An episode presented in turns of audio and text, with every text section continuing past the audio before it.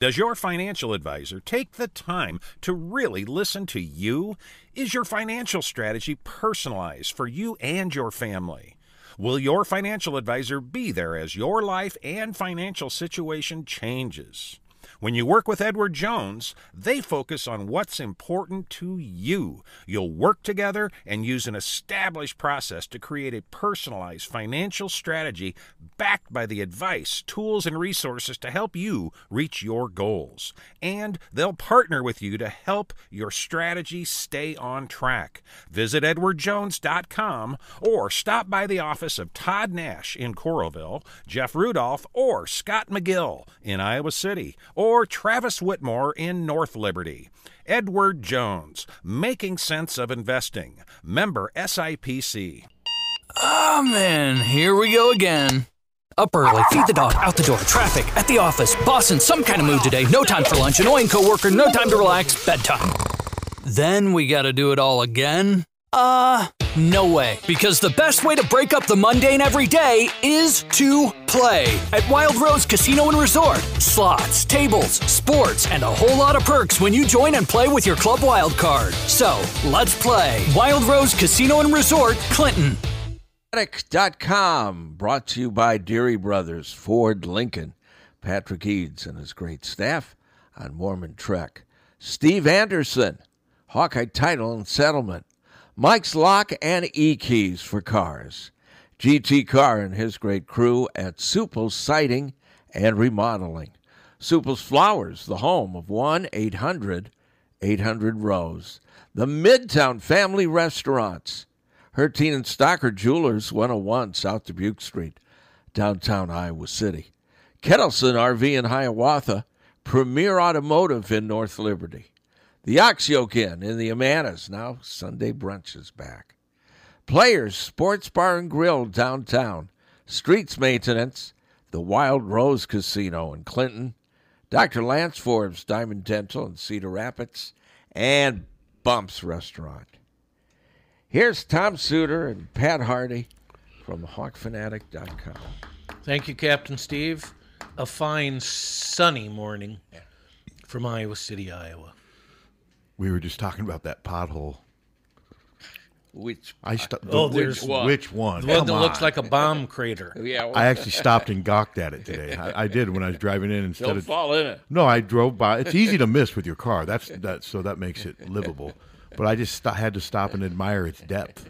It's the deepest Yeah. one you've had. There's some. We saw some spelunkers climbing Put- out of that put- today. Put, a ladder down there. It is by far, I think, the deepest one you've had since I've been out here. But like I said, you can avoid it if you just use caution and don't go too fast. And hopefully, this is Adam.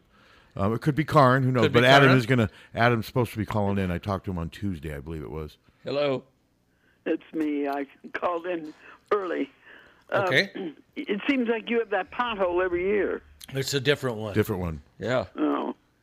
I thought the most fantastic game I've ever I've seen in a long time was that Michigan State Kansas State game last night. An OT.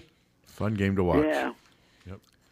No, I it's- thought the the the three point shooting was they were really they were just shooting those out and that one guy had 19 assists and um Damn. That's a lot of assists. no. it was it was an enjoyable game because if Michigan State lost, you weren't going to be worried about it. Although I rooted for them because they're Big Ten. Yeah, me too. So, and how do you think our gals are going to do today? I think Well- they're going to win. I do too. I, I hope so. Obviously. Somebody said this Colorado team is similar to the to the Georgia team. Well, in that they play good defense and they have two centers. And they're but- athletic. And they're athletic, And- but and they're not good shooters. yeah. So yeah, it's similar. Ish. But they're they're not good shooters. Not from. I mean, well, the s- so-so. stats are so-so, but when I watched the other night, just none of them look like they're really confident shooting threes. Other than there was a couple, but if I would have critiqued, the biggest thing I would have had was, man, they're way more athletic than they are skilled. If that makes It makes perfect sense, and it's accurate. And Iowa's the other way in some ways. Mm-hmm. They're way more Mhm. skilled than they are athletic. Yeah. So they'll be having their hands all over the place, but It'll be a challenge. being- It'll be a challenge for sure, as as it should be getting into the Sweet 16. Now there's a baseball game this afternoon, and what does that start at four? Uh, yeah. Yes. It's too bad they don't start that a little earlier so that you could go see the whole game instead of going and then having to drop out of it early. Well, you don't they have to schedule those usually Yeah, I'm way in advance, not knowing. I'm sure, and then and then tomorrow. What about that game? If there's going to be snow, Well, Well, that's no, gonna melt. Yeah, that snow is going to be overnight and uh, a little in the morning before eight, and then it gets up to forty-seven. So the only well, uh, then it, then it should melt real fast. Right. yeah, yeah, the only thing that you deal with this weekend is weather uh, or weather is wind. Uh, the wind the will be wind? yeah, it'll kick up at times to twenty miles an hour. Oh, okay. So And if it's if it's cold wind, that can bother you. Yeah.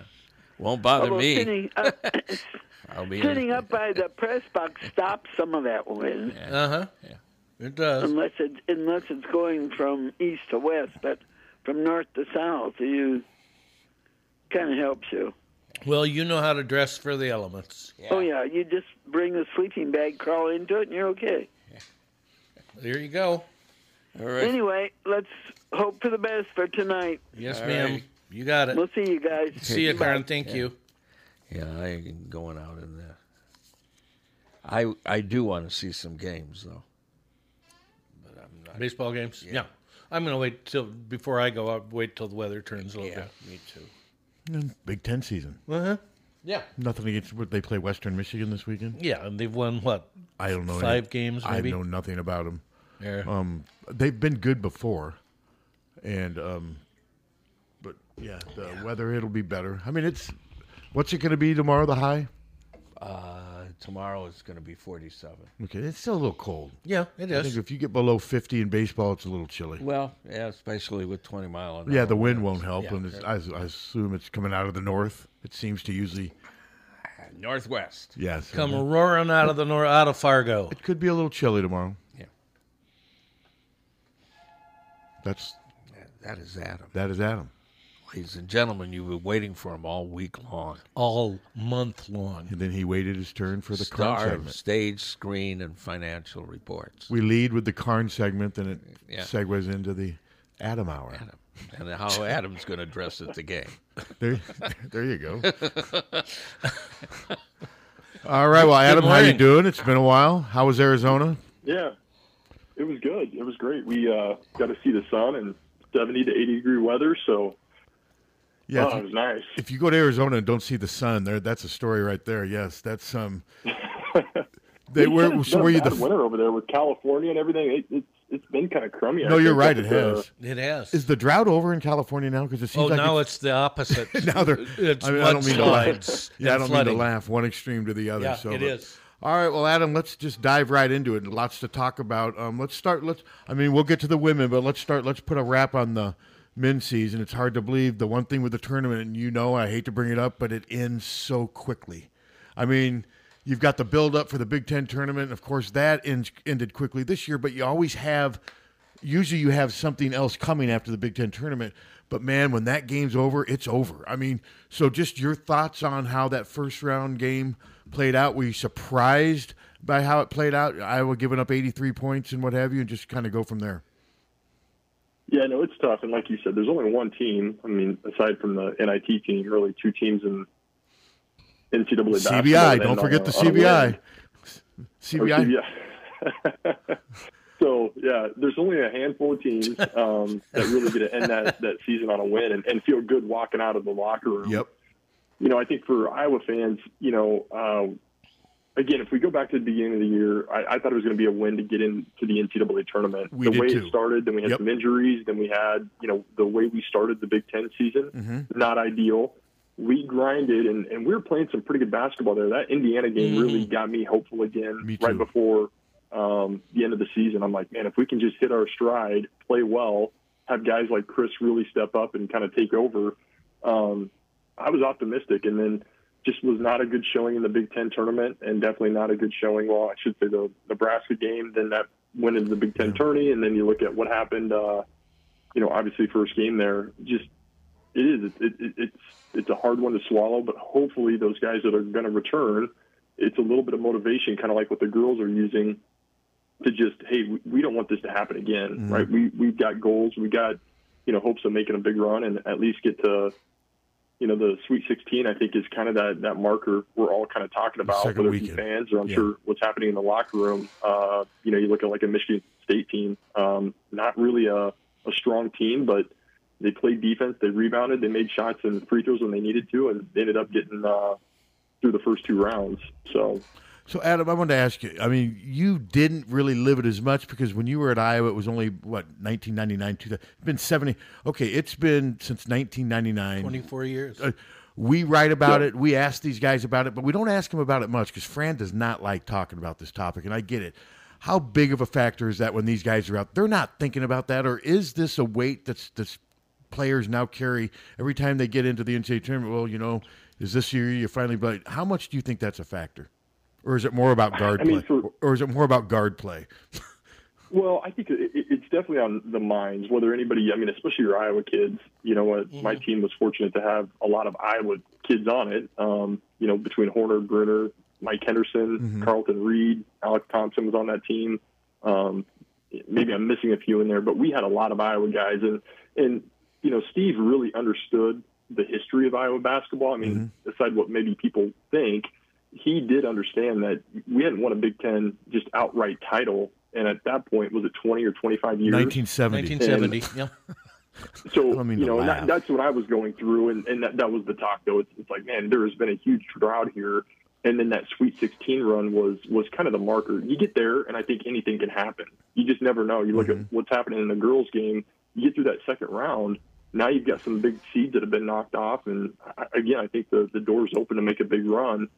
And it was, it was on our mind. You still take it one game at a time, but and everybody, when you have those preseason sit downs and you get those goals that are all laid out, especially being an Iowa kid, I I wanted it just as much for us as the fans and everybody else that you know support staff and university and the students. Like that was a huge thing. We wanted to make a big run and, and make it a special year, and so these guys want to win more than anybody. It just it is you, you don't want it to be that looming thing over your head um, of we can't. I mean, there's like a wall there, but again, I think Fran probably doesn't want to make a big deal about it, but we definitely have had the talent the last couple of years to make a Sweet 16 run for sure, and then you know who knows after that. But um, again, I think you got to use this as motivation. You got to talk about it a little bit. Hey, we we want to we want to be one of those elite teams that are still playing into that second weekend of the tournament.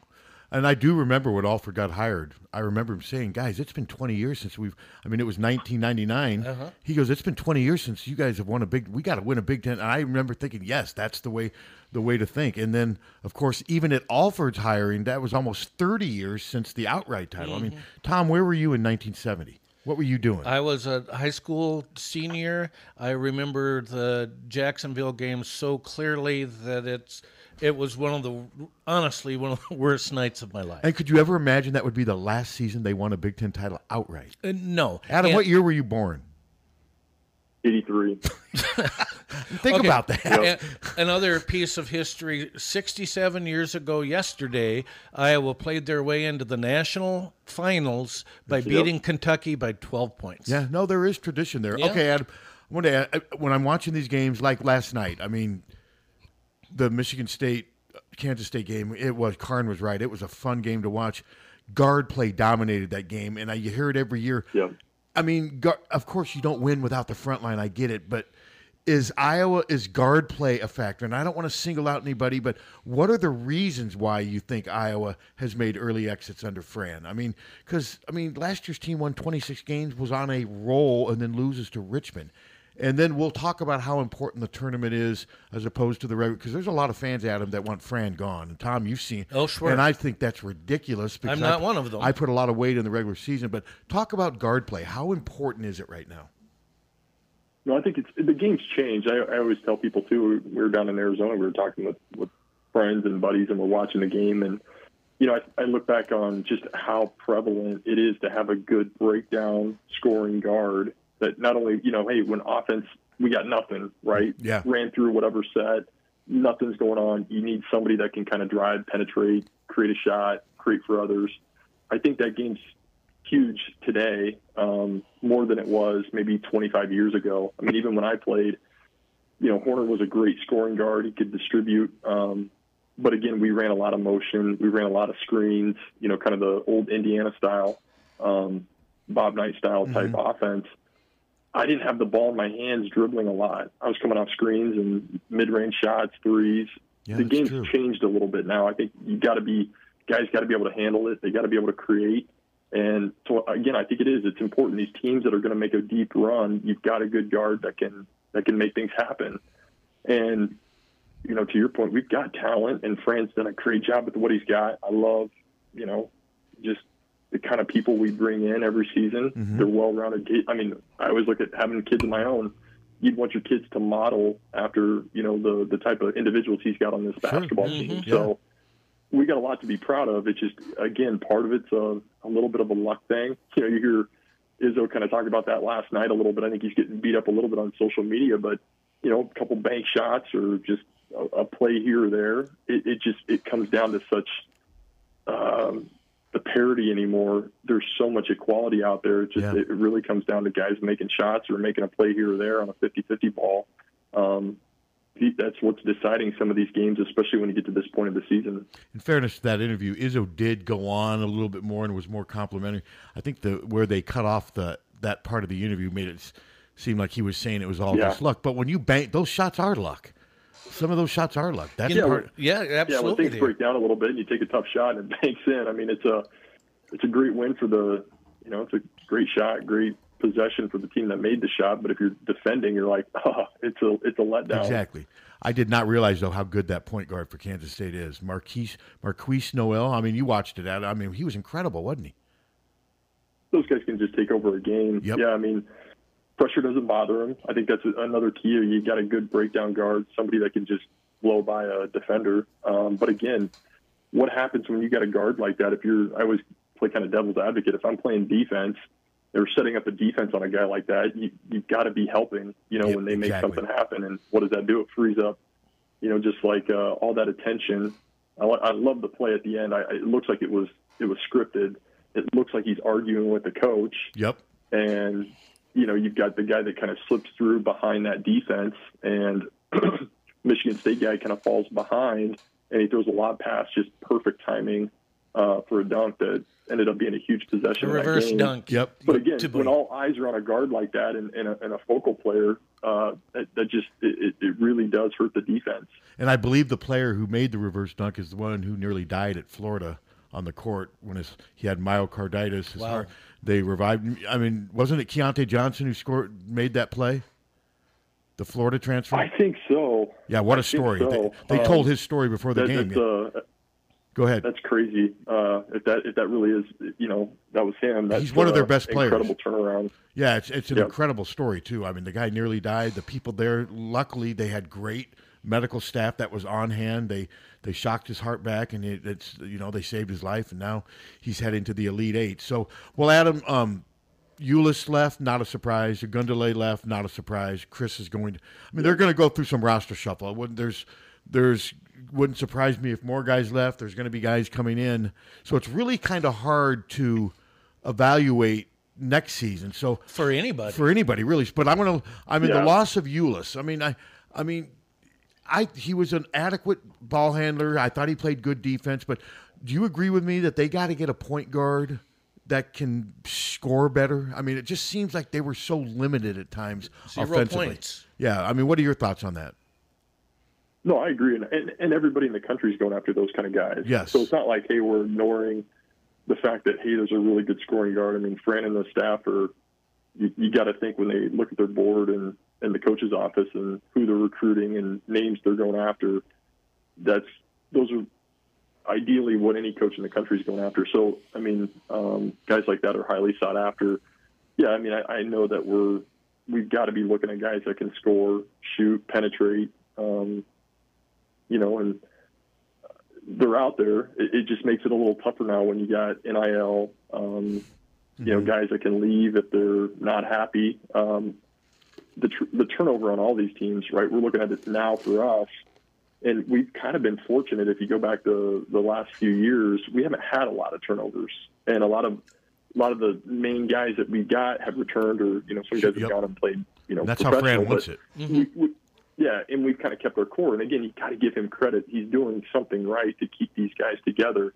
But you know, we do have good talent coming in. If you look around the state, um, you know, uh, Pryce is going to be a, a really. I think he's going to be a big time player I for agree. us from Waukee. Um, you get the two from Moline that ended up winning the state championship. Mm-hmm. Um, they're they're going to be special.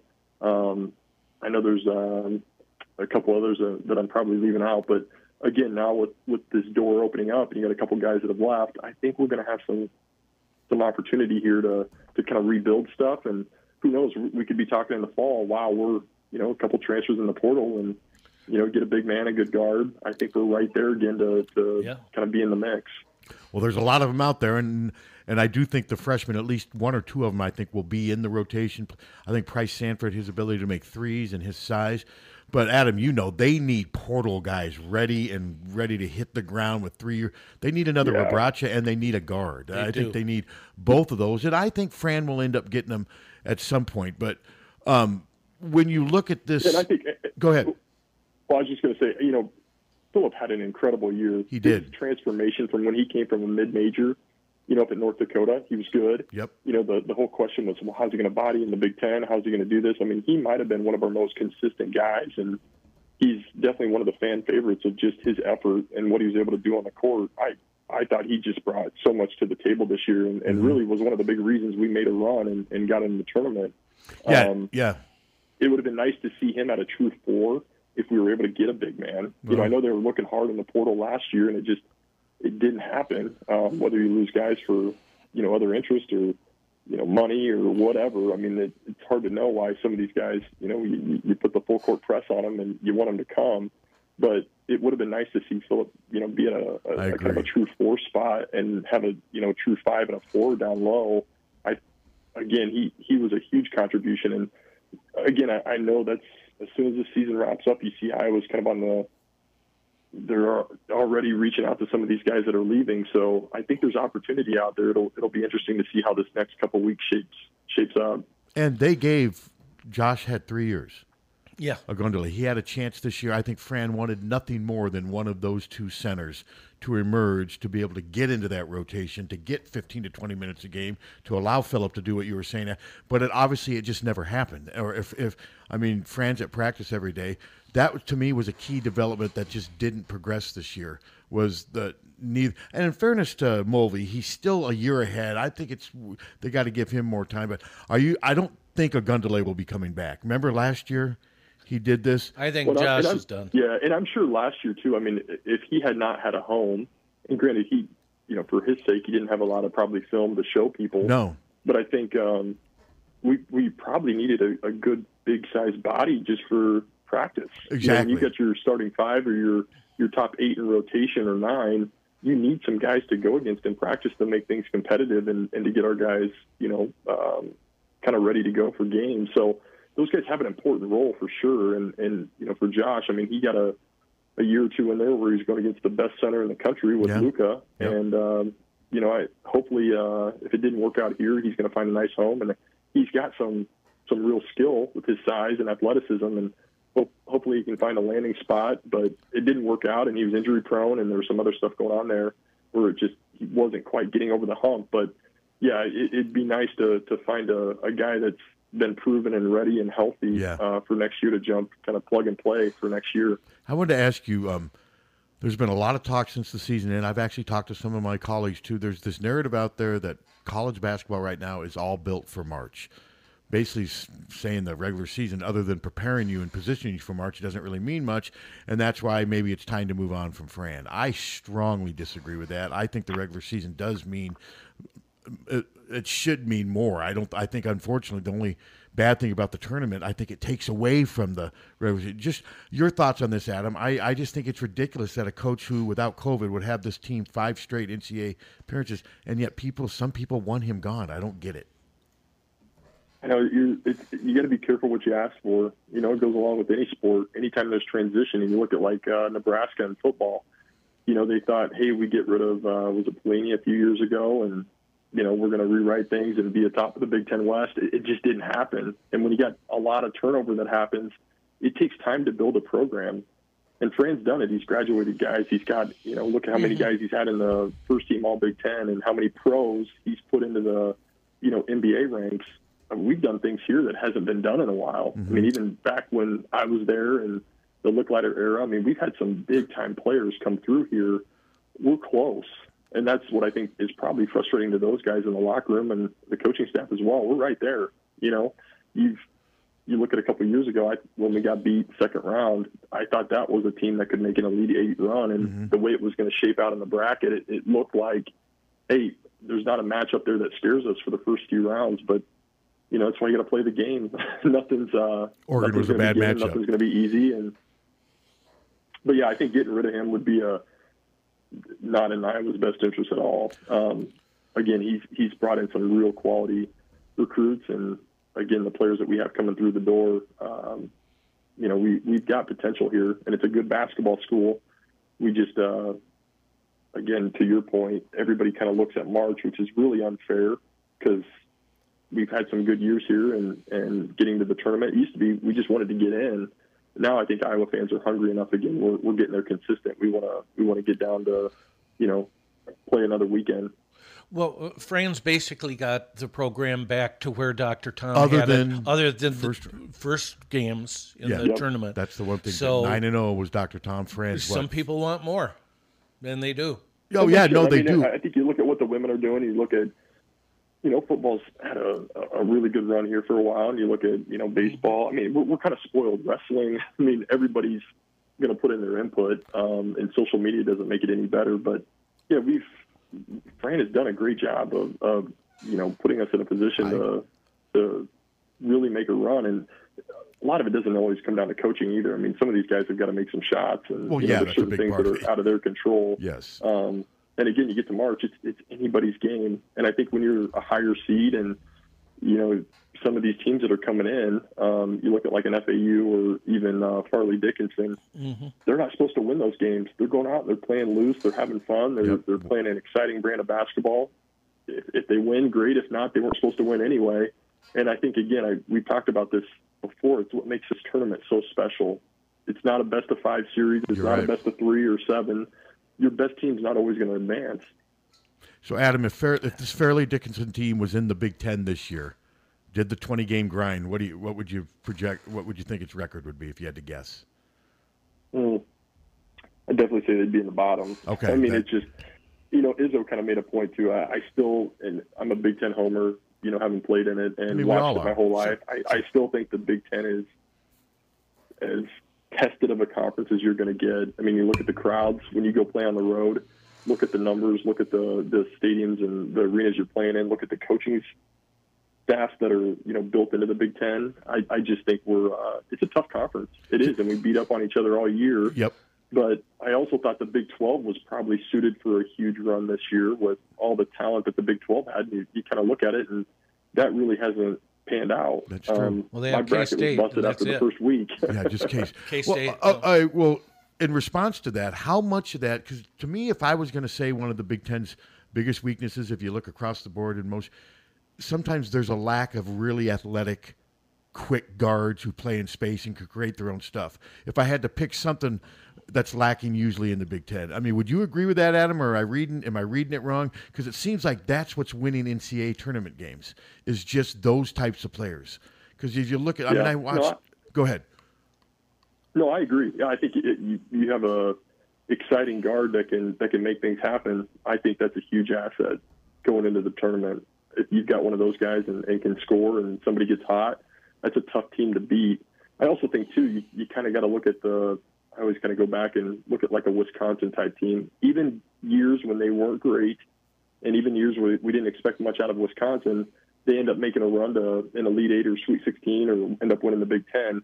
I still think defense is a big part of. True, you've got to have a staple of you know if you're not shooting well or you got a bad night, you've got to rely on a, strong, solid defense that's not going to give up a bunch of points and and guys that are going to scrap and rebound. So again, that's maybe a little bit of how I was, you know, Iowa State and Iowa. the whole discussion was you got to defend and rebound, and that comes first, and then the the scoring will come next. And again, I think the the more you can um, kind of buy into that, I think you're going to have a little bit more uh, consistency as far as winning goes, and especially when you get in the tournament. Well, speaking of Iowa State, since Adam did play one year there, we like to always. This is the cyclone part of our show now. What? I mean, what did they score? What did they score? Forty-one points. in 41 points? I mean, Adam, I tried to watch it. It was brutal. I mean, I, I mean, did you watch any of it? I did. It's tough. I mean, again, those guys were grinding. They could not make a thing. And when you start off 22 to 2, I think was the start of that game. That was like the Iowa game. To dig. Yeah. It It was. was. I mean, it, it, it is so hard to claw back from that. And they did. I mean, to kind of wrap up and be where they were at the end of the first half, you're like, all right, well, you get that out of your system now. Now you the game kind of restarts second half, and it just the same thing happened second half, and you go through those scoring droughts and you can't put it in. It is affecting the offense a little bit when you just can't put the ball in the hole. And again, I, I think they they were coming in hot. They were one of those teams I think were favored to make a. It looked like on paper Because of their surprise some people defense, and maybe yeah. make a, a run into the the second weekend, but it didn't work. Both those rosters, Iowa and Iowa State rosters, are going to look a lot different when they meet Well, next year. can you imagine how good the team would be with Iowa's offense and Iowa State's defense? but when you have to switch some players in and out, Uh, however you do it, I don't care. yeah, Wouldn't that no, be it great? is. It is that that is interesting when you. So Adam, let's switch. Um, God, look at the time. Let's um, let's um, shift over to the women. Um, big game coming up in just a minute. What time is it again? 6:30. Six thirty in a matter of hours. Colorado. I watched a little bit of them. They're not great shooters. We were talking earlier. They're probably more athletic than they are skilled, whereas Iowa's just the opposite. Just your thoughts on the women's matchup. It looks like this is a very po- positive situation for the women. Never assume anything, but they can win this game. No, they can, and I think on paper we can make a. You never want to look too far ahead, but I think that's what everybody's excited about. Is things are shaping up um, to make a run here. Yes. You know, Final Four type run, and then from there it's anybody's game. But yeah, I, I think we're a tough matchup. I mean, what Monika can do down low, and and uh, I think it's going to be huge to have Stokey back. Um, I was at the game on Sunday. It's about as exciting. I mean, I, I look back.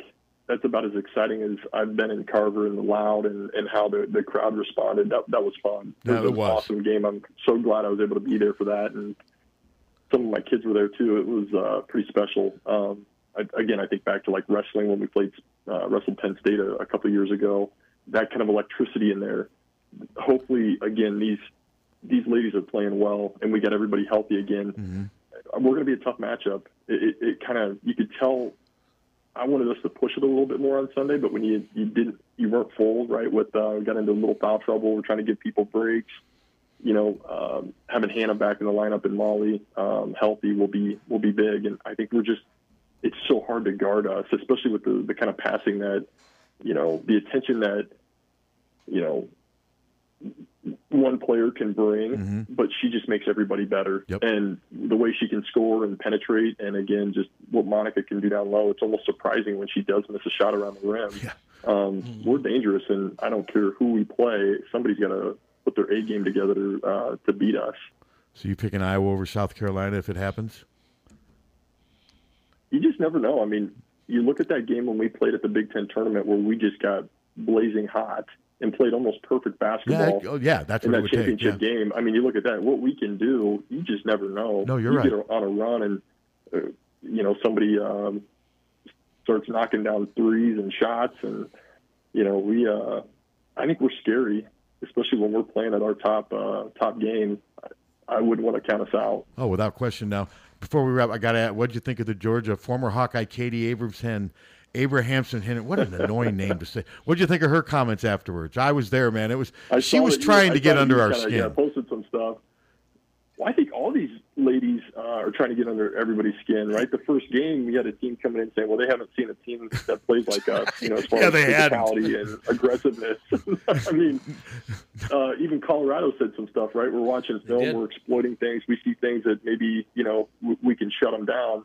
I I never want to put up bulletin board type stuff to Especially to opponent, Caitlin. but Yeah. yeah, I know. Don't give her any more motivation. Or I mean, again, these girls now are playing with a chip on their shoulder after what happened in that Creighton game. I, I just think we're, uh, That's a good point. you point. know, these they're they're playing with confidence. But yeah, to her point, I know she's defending her player.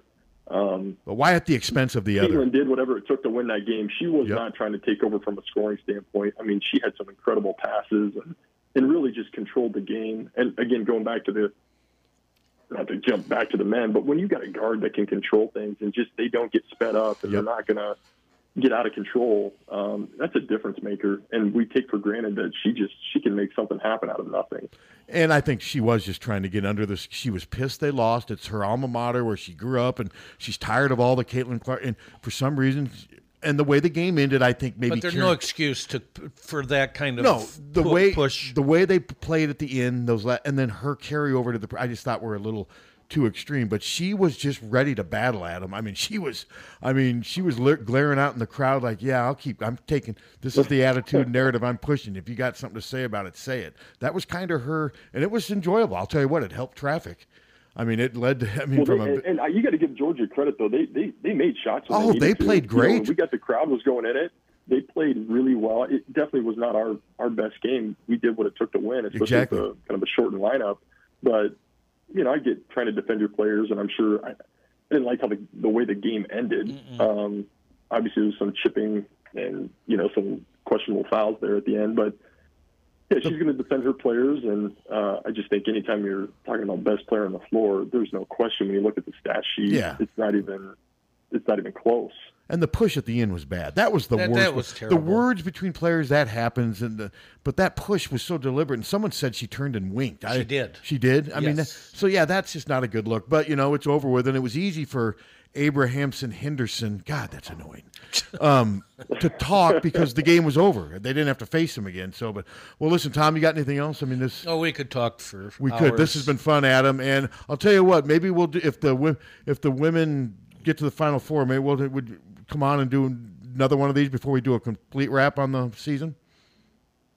Yeah, absolutely. And- Okay. And, maybe to uh, be willing to see what happens in this portal. Uh, Oh, yeah, true. That's- For sure. about a Yeah, totally there's a lot of different team in a- development in a month or two from now. All right, I'll be in touch with you. Yeah, I mean we'll do a we'll do kind of a update because this portal's changing everything. So yeah, so luckily this is not our last show, but great stuff as Great. usual. Adam, have a good weekend and thanks. We appreciate it.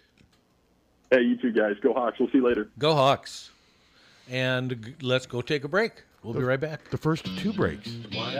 800 800 Rose. 1 800 800 Rose, your FTD florist, is the only number you need to know to send flowers anywhere in the country or Canada from anywhere in the country. 1 800 800 Rose. It's so easy. Just remember one number 1 800 800 Rose, your FTD florist. 1 800 800 Rose. Remember, For a gift that your loved one will treasure for a lifetime, find it at our family owned jewelry store in Iowa City, Herteen and Stocker Jewelers. We can show you diamond engagement rings, colored stones, fashion jewelry, and watches. Our jewelers are on site so we can design jewelry for that special person in your life. We are Herteen and Stocker, serving Iowa City and the surrounding area for three generations. Herteen and Stocker Jewelers, downtown Iowa City, and herteenandstockerjewelers.com.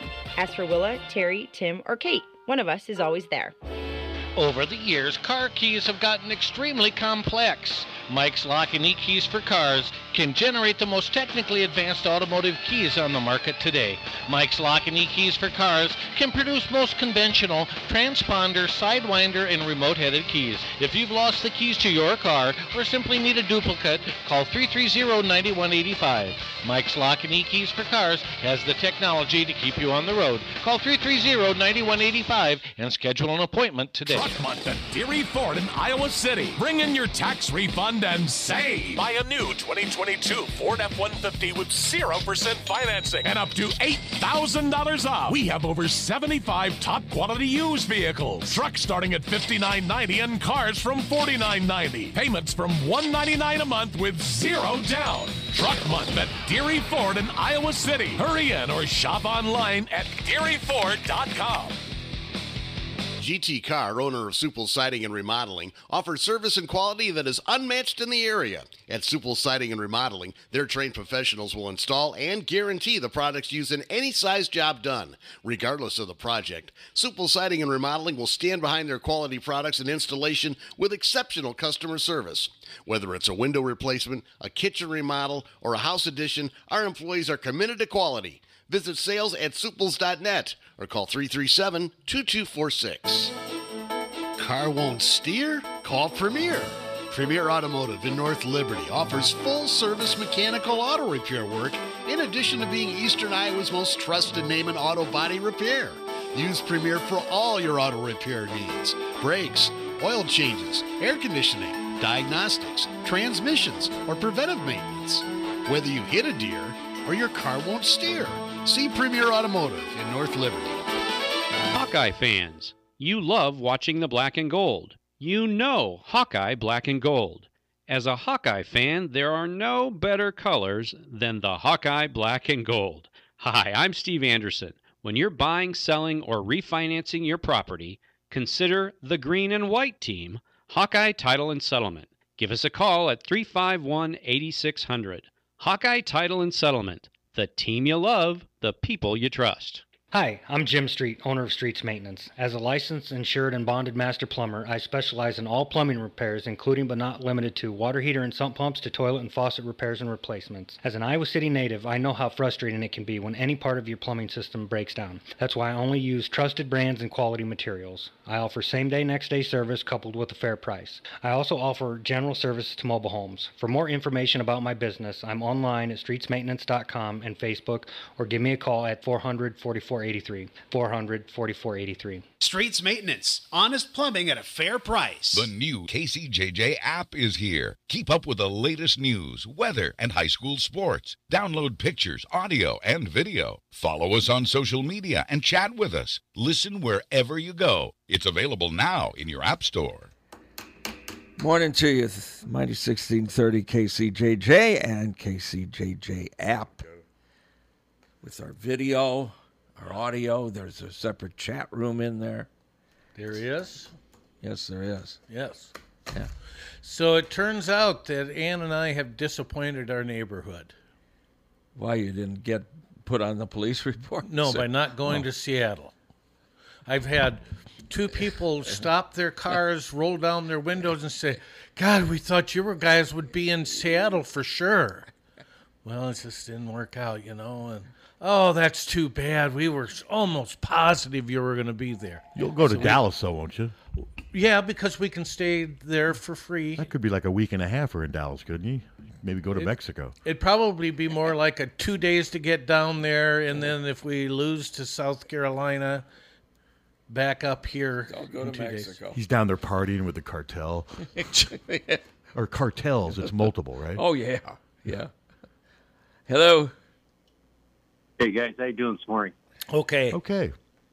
It's always great to listen to Adam. He's got a great insight on everything. Yes, he does. Yes, he does. Hey, uh, two thoughts I had this morning, just to follow up to what you're talking about at the very end there with that Caitlin taking that spill on the floor late in the game. I don't understand why that player wasn't booted. I realize, you know, the game was decided, the game was basically over, all that. But I think you got to send a message because that was so close to breaking a finger, spraining a wrist, breaking a wrist. You know, Caitlin's career being over for this year um, because that was a hard spill. And I think, and you correct me if I'm wrong, you know, they needed to at least make that statement like, hey, you know, we can't have this type of thing happen in any of these games. And furthermore, I think, wouldn't she have had to sit out in the first two games of next season if they would have tossed her? I'm not sure about Uh, that. yeah, yeah, I don't. I, I, I don't know what the rule is there, and I do see what you're saying. It would have been obviously more symbolic since the game was Well, I basically. think that's- I think yes. that's probably. But I could. I do see what he's saying to send a mm-hmm. message. It's just the message. I don't think would have had much sting because the game was over, and in some ways, I think it would have made her sort of a martyr to her fans in a way. Even though Yeah. what she did was wrong. I mean, it was clearly wrong. Yeah. And Caitlin does get under people's skin because of the way she plays, because of how good she is. She does. But you have to, if you can't beat her, you can't resort to that. And but I'm with you. I mean, but I think the like what Tom said. I think there was just no time left, and I don't think they even considered it. No. And I do not know We're what I don't know the rule though about carryover.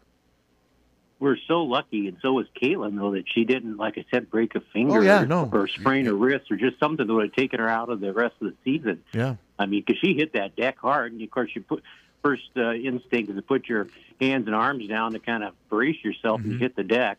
And Mm-hmm. she slid away, ways, and then too. she slid. God, Yeah. She slid about three, four, five feet after she hit the deck.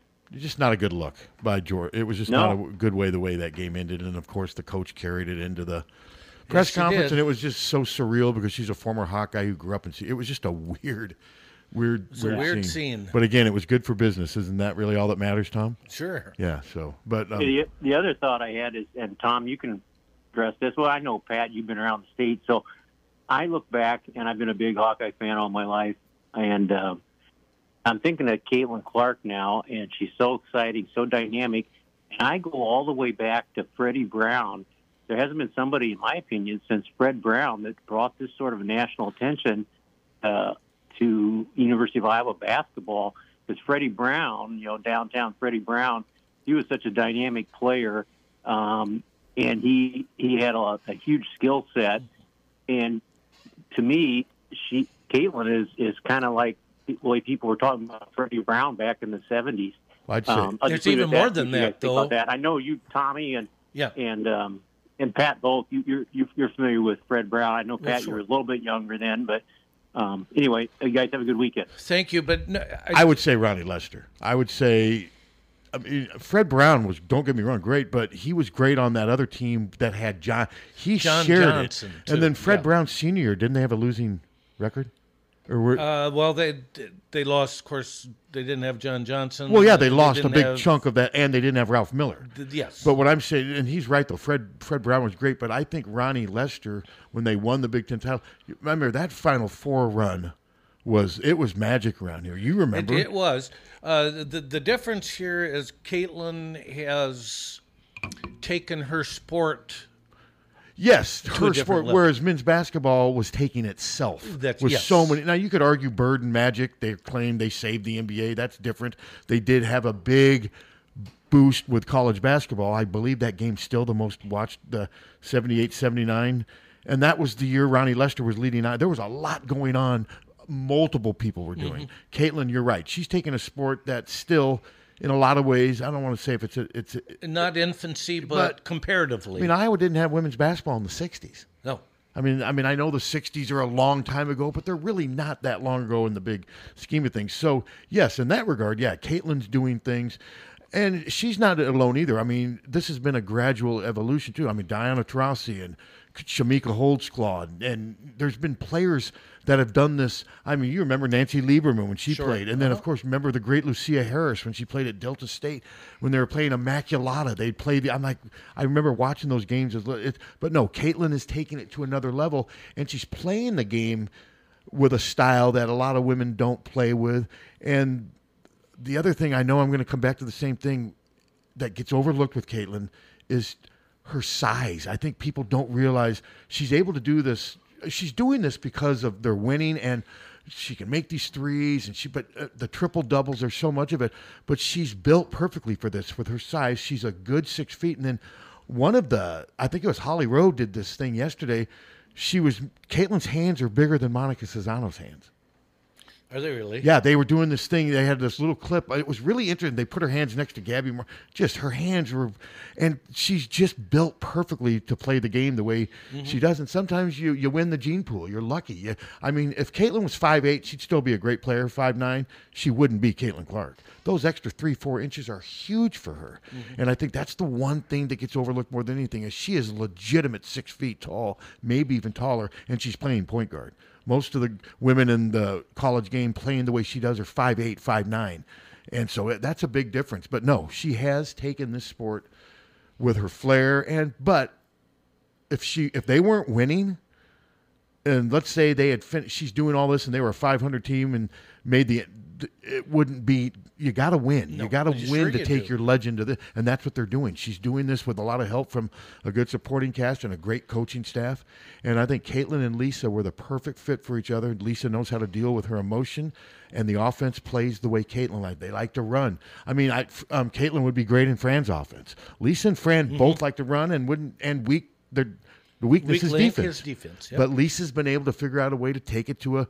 But had let's say the women would have lost to Georgia, which is could have easily happened. I- I- with losing and- two players, and there would have been people questioning Lisa's ability to win in March. Don't you think? Sure, that's two years in a row with the best player in college basketball. That would have been out and there. they can't even get to the. Sweet That would have been out there. That would have been all over the place. So one game can make a huge difference on narrative and perception and what have you. But no, this is fun. I mean, and I and I like this coaching staff. I'm gonna when I get done here, I'm gonna go and write something to say. I mean, I've had some personal experience and.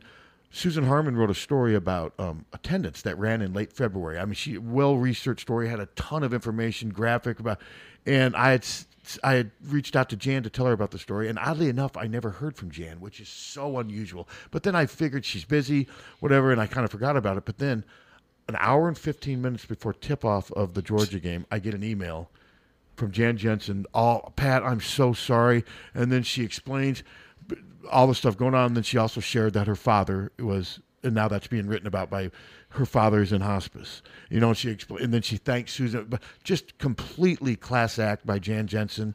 And then remember, this is also the same staff, and I'll mention this when I write this column. I've talked about it before. They sent me a letter when Lakota died.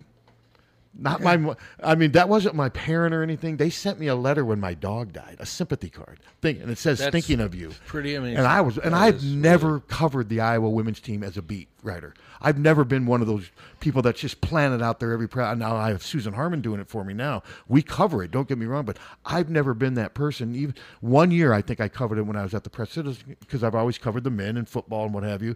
And yet they still sent me that card, and it's still proudly displayed on my mantle in my living room because I was blown away by that. And a long note, and they and over my dog, over my dog dying. And and I, it's not like I'm one of these people that just tweets nonstop about his dogs when they were alive. But I tweeted that uh, this one was tough, man, losing my second dog, and that was back in 2019. I'll never forget that. But see, I think it's little things like that as is a big reason why the staff is so successful at building a successful chemistry because they care about people and it, that's they do it on a daily basis. It's genuine and true. And Kirk Ferentz is brilliant at that too. and Kirk has sent me he sent me a card when my I believe it was when my f- mother or father I- no I've gotten Kirk, cards from Kirk before in m- moments of sadness and what have you but this was my dog and I just and it also shows that they care about dogs too and I don't want to sound corny Yeah. but No. they I mean it was and I, yeah when I lost my parents I got a lot of sympathy cards but um, when I got lost my dog I had of course people close to me or whatever but that was the one sympathy card I got and I was just blown away by it Mhm. I have to admit when I read it I I mean I I was I was bawling because I couldn't believe that and I'm sure Lakota was looking down he probably dropped the dead rabbit in his mouth and looked down and said thank you He's up there killing killing rabbits and squirrels Of course, then the rabbits and squirrels bounce right back to life, then, don't they? Well, yeah, I guess up in heaven. There Yeah. really is no death in heaven. I don't know what he's doing up there. Ripping things apart. Remember when I brought that photo in of him with the dead rabbit in front? Yeah. You seem Yeah. bothered by that photo. Well, You seem- I've got a- I've got a dog that gets along with wildlife. And I didn't. And then, Nature is And then uh, you guys call him a, call her a pussy. I Uh, Shooter hasn't. Oh, I, I- yes. Oh, oh, yeah, your dog is a puss, but there's See, nothing wrong with Not that. not Lily necessarily, but Barry was. Barry was a. Complete. It sounds like there's a narrative was in your the house. sweetest dog that. that What would he have? honest to What would Barry have done to a bunny? Huh? He uh, just leave it alone. Now Would have cleaned its fur, gotten a, gathered Rudy a. Barry sounds creepy. Rudy ate it. Rudy would go. Out. So you're saying my dog is more abnormal than your dog, or is this just the beautiful? I don't know. Rudy would uh, swallow him. I told you that. Rudy would swallow a bunny. Yeah, and then he'd come Oh, in. like a well, the bunnies that Lakota was killing, uh, no dog would. They're big. Jan was just appalled, you know. But uh, one day, uh, Rudy This comes the- in and burps, and uh, the- yeah. and the fur just fly. And Jan, I never saw Jan. But laugh those must so have been hard. baby bunnies. Yeah. Okay. Yeah. No. Yeah. Lakota's not. Well, he probably did maybe kill Prob- some. probably. I never Yeah. saw him. Um, But now Buddy did one time attack a Buddy's nest when Buddy was young and spry and sort of mean. And I remember all the milk popping up when he bit into him because they had just nursed, and that was unpleasant. That was unpleasant. I'll admit that was not a good one. Ew. But Buddy, that was the only time I ever saw Buddy be aggressive. Buddy was sort of a wuss, but he was more disinterested in things. He didn't like your dog wants to like lick the animals and be their friend. Buddy just wanted to be left alone, whereas Lakota wanted to kill him, and that's. And I'll tell you, there were times where I, I, I didn't like taking the show. There's Harty taking another dead. I used to they'd see me because across my from my street, the neighbors on the other side, there's a creek, and that's where you take death, and you that's where you bury death. It's like, And- it's like Yellowstone has like a gorge that they that they shove. Or uh, the movie The River's in. Edge. Have you seen The River's Edge? Yes. That movie? Yeah, it's sort of like that. that Yeah. But there were times where I had this special shovel that I would take possums, squirrels, and bunnies to their to their burial ground after they'd been killed in the backyard. So, all right. But no, I just thought that was when I got that letter, and I still look at that thing, and I'm going to write something today because I do think, even when the women haven't been great, because there was a stretch there where they were not before the Megan and the they were always pretty solid, but they had some NIT years, they had some lean years, but compared to now. But they always seemed to have great chemistry, and they always seemed to love their coaches, Yep. and they always seemed really happy around each other. And I think a lot of that, and I've witnessed that, and just they're they're good people, people, people. This team is extraordinarily tight, and I think I think most of our teams have. I that. think probably the main reason is you've got the teams been together for three years. I mean, the same starters. Yeah, and but I think most of her teams are tight. Uh-huh, they Most of her teams were like that. They at always have chemistry, and I think it starts with the way the coaches deal with people just on a daily basis. You, when you know you're cared for, I think that makes you want to work hard, and and of course it ha- helps to have skill, and they they recruit good skill players and what have you. But yeah, I'm. I look at this field now, and we're ready to. Or, I mean, if they get, I mean, we're. I mean, we're, I'm gonna. I'm actually thinking about maybe going with Susan to Dallas if they, because I could always just freeload and pose on my nephew. He lives in a really nice house down in Dallas. I'll, I'll go down there and plop down for three or four days, however long it takes, you know. And um, but Susan's definitely to go if they make the Final Four to Dallas. And I mean, this team is really it's. It'll be interesting when this, if this team, let's say they get to the championship and lose to South Carolina by three points. Where do you think this team? Of course, if it wins, it's going to be maybe the. I mean, where do you think this team will end up in the hierarchy of all Iowa teams and all sportsmen and women? But I had somebody. It depends what they do. Well, I If saw they somebody lose- said that if they win the national title, it'll be by far the most popular Iowa team of all time in any sport. I don't know. Are you ready to go that uh, far? that would be real close. It would be close. I think it would be. And um, I would have to think of teams like the Ironman. I mean, the 1939 team, what it meant to the people back then and what it means in history. It's Mm-hmm. hard to make that comparison.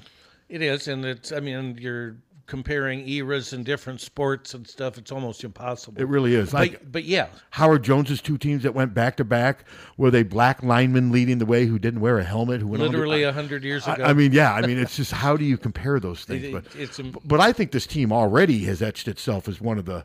I mean, I think if, if they need to win at least one more game, I mean, because I think it's to the point where, well, if they lose to, oh, they only got to the sweet. They only made it to the Sweet 16. Uh, that's right. It's a little harder to say, well, they only made it to the Elite Eight. You know what I mean? But there will be disappointment if they. I mean, if they get to the Final Four, of course you want to win it all. But to me, this team will have etched its place as maybe the greatest Iowa team ever. if they get to the final If four, because that's all the further Vivian Uh-huh. took them, which was great. But they lost. Well, they made it to the championship game, didn't they, with Vivian, or was that the semifinals? no, they got lost? beat by Ohio, Ohio State, in the semis. Yeah. Okay. So yeah, Katie but if, Smith. But if this team gets to the Final Four, I think you could argue that this is the greatest Iowa team ever, and it's of, of course going up against that team. Vivian had some great teams. She had some did. great teams that She didn't did. make it to the Final Four. But all right, well here, um, you guys are not going to get um, today's a- Ask Andy trivia question. Okay.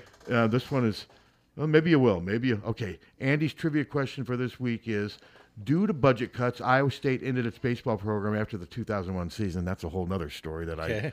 I. Okay. Prior to this, the Hawkeyes and Cyclones faced off in 123 games. Which program holds the advantage in the all-time series? There, you've got a 50-50 chance, Tom. You can you can go back and forth I'm going to say Iowa State in a surprise answer. Captain. Iowa State. You guys are both haters. Iowa leads the all-time series 63-59 to one. Wow. Cyclone. You guys are Color me surprised. You guys are closet Cyclone fans, aren't you? Sure. That's why I turned down their money.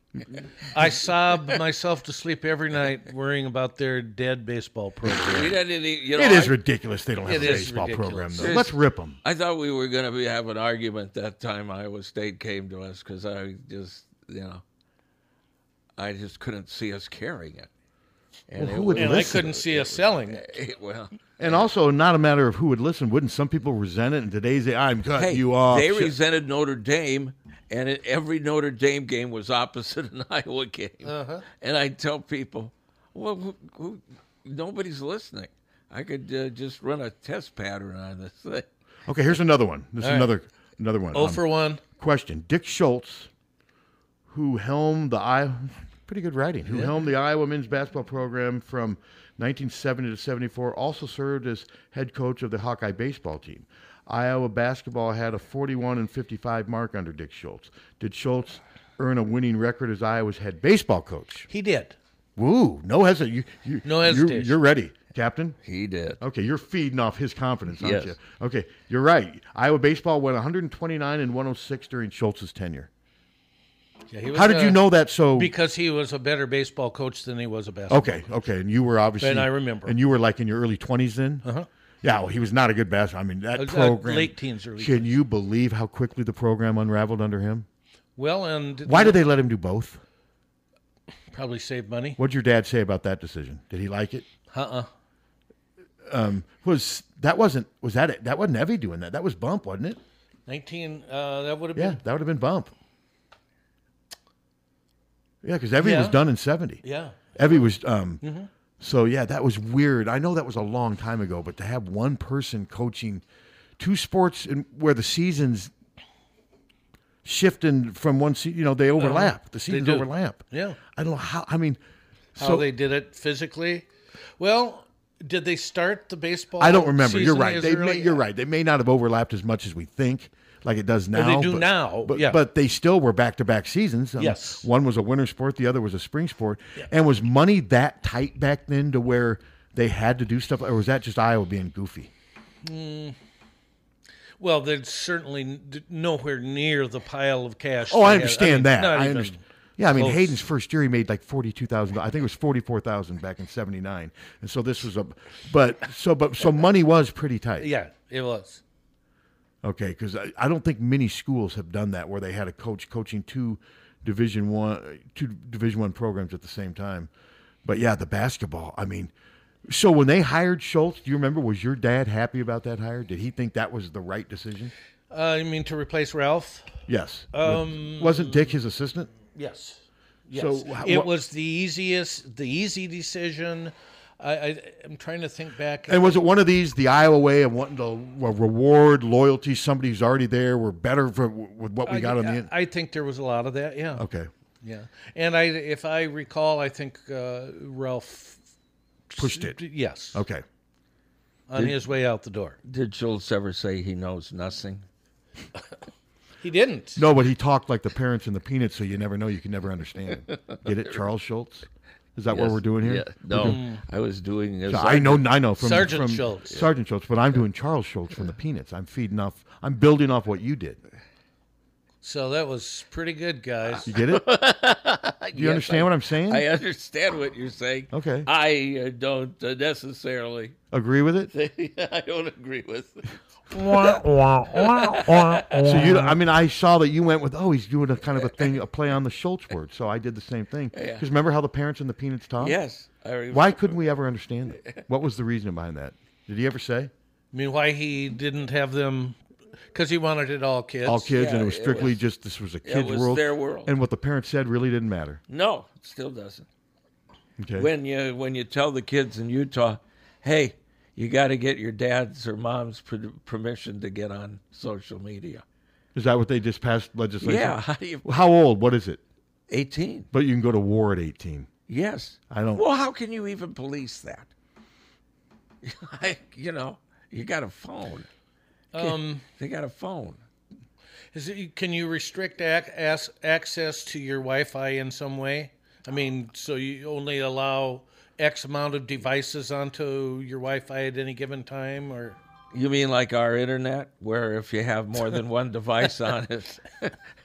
It is weird though how we can justify saying that somebody can go fight for their country at 18, but they can't get on the internet till 18. They can't drink till 21. I mean, they're It's- it's just such so many bizarre It's- rules. It's yeah, and I don't know how you would even police that. That's just I didn't realize did it pass just yesterday? There's so many Yes. weird, Yeah. so much weird legislation being passed now. Yeah. I mean, it's just it's hard to keep up with some of the stuff that's being passed now. It is weird. It's it's bizarre. I just don't remember a time when we've been so involved in people's personal lives. uh, principal of a charter school in uh, Florida got fired because an art appreciation class showed a picture of Michelangelo's David. oh, because it was on uh, naked. Yeah, and they fired her because it goes against Florida law. Yeah, I just It's ridiculous. Yeah. just bizarre. Yeah, it's only been around. How long's that been around? Statue of David? Centuries? Yeah. Remember what Beavis and Butthead said about it? I mean, can't I mean? I just it's I don't. What did it's they say? And that's what every kid, kids won't say. They don't Hey, care. look at that. They They will say, "Hey, Beavis and Butthead." They don't. I mean, I just don't get why we have to be I don't know. It's it, thinking it- for people. It's just bizarre. It's just ridiculous. Why Thank do God we- we have March Madness. why do we it helps us get away from the real madness, doesn't it? You want to take another I break? take another break. Well, that's right. We this is a two break show now, It's a two break break show. We'll be back. March doesn't have a lock on all the madness. We've got some too. And we're giving away Mini Coopers at each Wild Rose location in Clinton, Emmetsburg, and Jefferson. It's Mini Madness now through March 31st. Earn points for entries when you play with your Club Wild card at Wild Rose Casino and Hotel, and you could score your own Mini Cooper. See Club Wild for details. Wild Rose Casino and Hotel, Clinton. You'd rather be here. Must be 21 or older. If you or someone you know needs gambling treatment, call 1 800 bets off. When you go to a family restaurant, you want three things. One, a wide selection of breakfast, lunch, and dinner items. Two, you want those selections to be affordable and delicious. And three, you want to be treated like family. You get all three at the Midtown Family Restaurant. Breakfast items available anytime the doors are open. Legendary tenderloins, onion rings, and hot roast beef sandwiches. And special ribeye and shrimp nights. Daily specials at each location. And no matter if you're coming in solo or with a group of 20, you get the same special family treatment. The Midtown Family Restaurants at Court and Scott Streets and at the Walmart Plaza on Highway 1 West. Follow them on Facebook or at midtownfamily.com. The family's waiting for you. Don't let just anyone take care of your smile. At Diamond Dental, you can expect compassion, expertise, and a personalized care plan to protect your teeth for life. With more than 30 years of combined experience, Dr. Forbes and his staff are prepared to tackle even your toughest dental problems, leaving your smile healthy and sparkling. Diamond Dental offers a full range of general and cosmetic dentistry, as well as dental treatment options for snoring and sleep apnea. It's never too early to start thinking about what's best for your smile. Schedule an appointment today by calling 319 390 3703 or visiting the office at 5815 Council Street Northeast, Suite D1 in Cedar Rapids. You can also visit diamonddentalpc.com for more information. Dr. Forbes is a proud sponsor of the Hawkeye Wrestling Club and the Inner Circle. Let the Diamond Dental team provide superior care for your entire family. Old man winter's on the way out, and with the warmer weather comes hot deals right now at Kettleson RV in Hiawatha. There's no better time to prepare for adventure than right now at Kettleson RV during the Spring Bunkhouse Bonanza. Find the perfect RV for your family with room for the whole crew and at a great price too. Save thousands on select bunkhouse RVs, new and used, but hurry in because just like winter, these savings won't last long. The Spring Bunkhouse Bonanza on now at Kettleson RV. Always online at kettlesonrv.com. Plumb Supply kitchens and baths. Your home never looks so beautiful. Plumbing fixtures, a great variety. Transform your home with Plumb Supply. Our kitchen designs are amazing. Our service is priceless. Plumb Supply. Touch and see. Plumb Supply kitchens and baths. Your home never looks so beautiful. Downtown Iowa City's best new restaurant and bar is Players Sports Bar and Grill. From Big Burger Mondays, Tex Mex tacos, and a variety of soups, salads, and vegetarian options as well. Players Sports Bar and Grill also features their famous Chicago dog and the Iowa dog, an all beef bacon wrapped hot dog smothered in corn relish, bacon, and ranch. Located at 219 Iowa Avenue, Players Sports Bar and Grill has both socially distanced dine in and carry out through Chomp delivery. Daily deals and full menu options are on the website, playersic.com, or place an order at 319 800 2199. That's 319 800 2199. Players Sports Bar and Grill. Great food, craft cocktails, and the ultimate place to watch your favorite sporting event. Summer memories are the best. Make this summer special with a new job at Coralville Parks and Recreation. It all starts with a team of great people. Make money and memories working in aquatics, day camps, youth activities, parks, or golf. The City of Coralville believes in building teams of passionate people who want to share their talents with the community. Spread the word and learn more at coralville.org slash parks and rec jobs. That's coralville.org slash parks and rec jobs. Bumps Restaurant, located at Finkbine Golf Course off Melrose Avenue in Iowa City, is your pregame and postgame destination for all Iowa sporting events. Bumps Restaurant is a unique experience that features perfectly cooked, juicy half pound certified Angus burgers, hickory smoked barbecue meats, a variety of fresh salads, and creative appetizers. Food is more than just food, it's a celebration, like a Hawkeye victory. Present your University of Iowa sporting event ticket from that day's event and receive 5% off. Bumps Restaurant offers delivery through DoorDash, live music Fridays from 6 to 8 p.m., and 35 unique craft beers.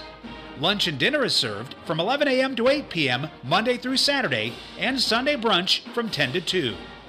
Full menu options, reservations, and private event information are online at finkbine.com.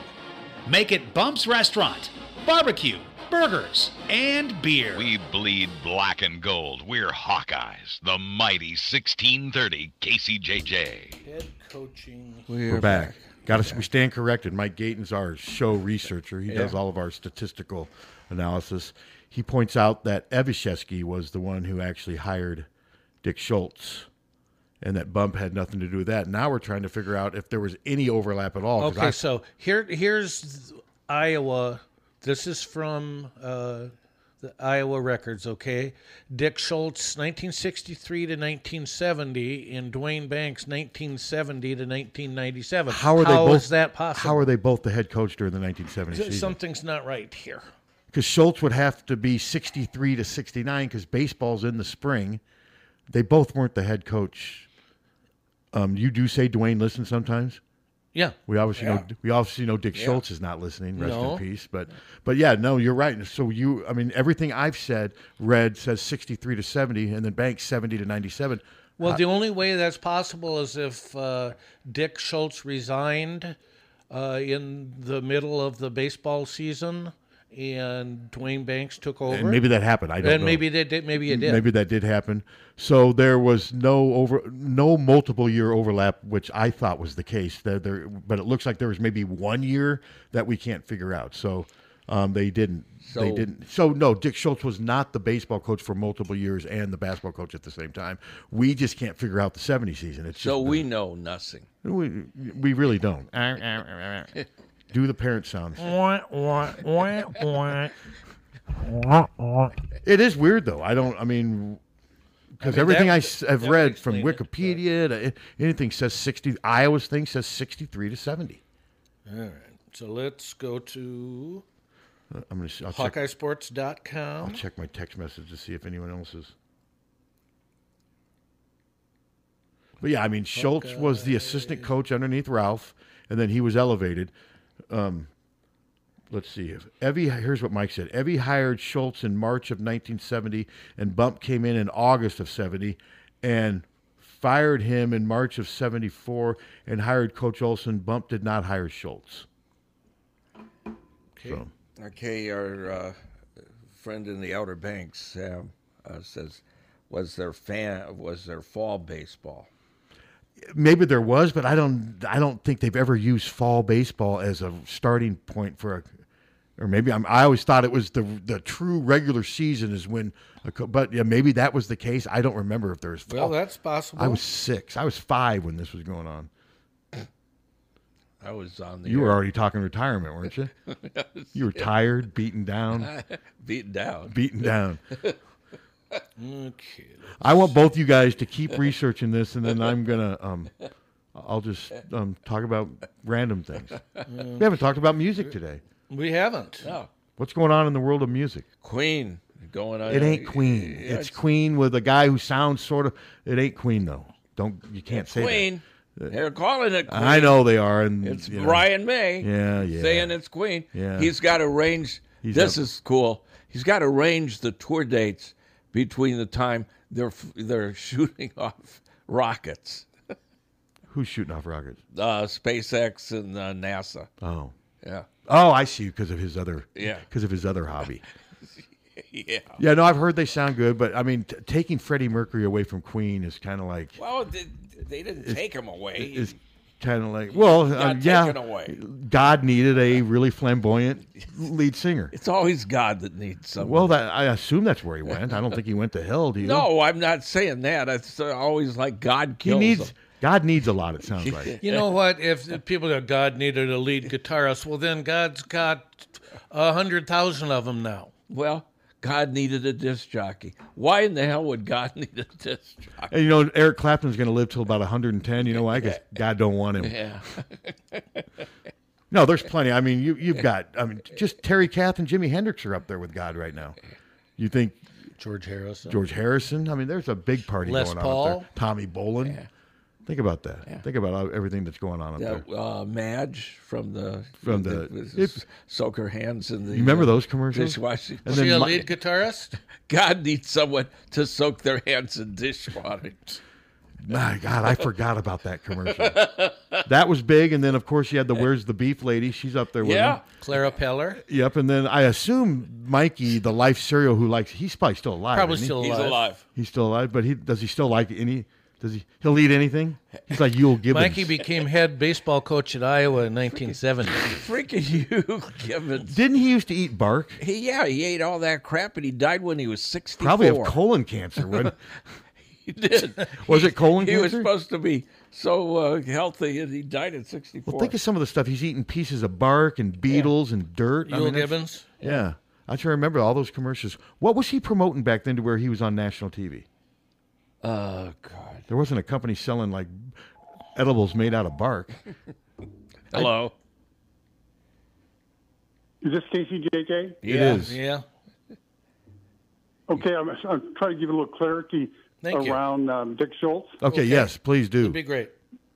Um, Dick was the, uh, of course, the assistant for Ralph Miller Yes. in 70, 69, 70. Yep. Yeah.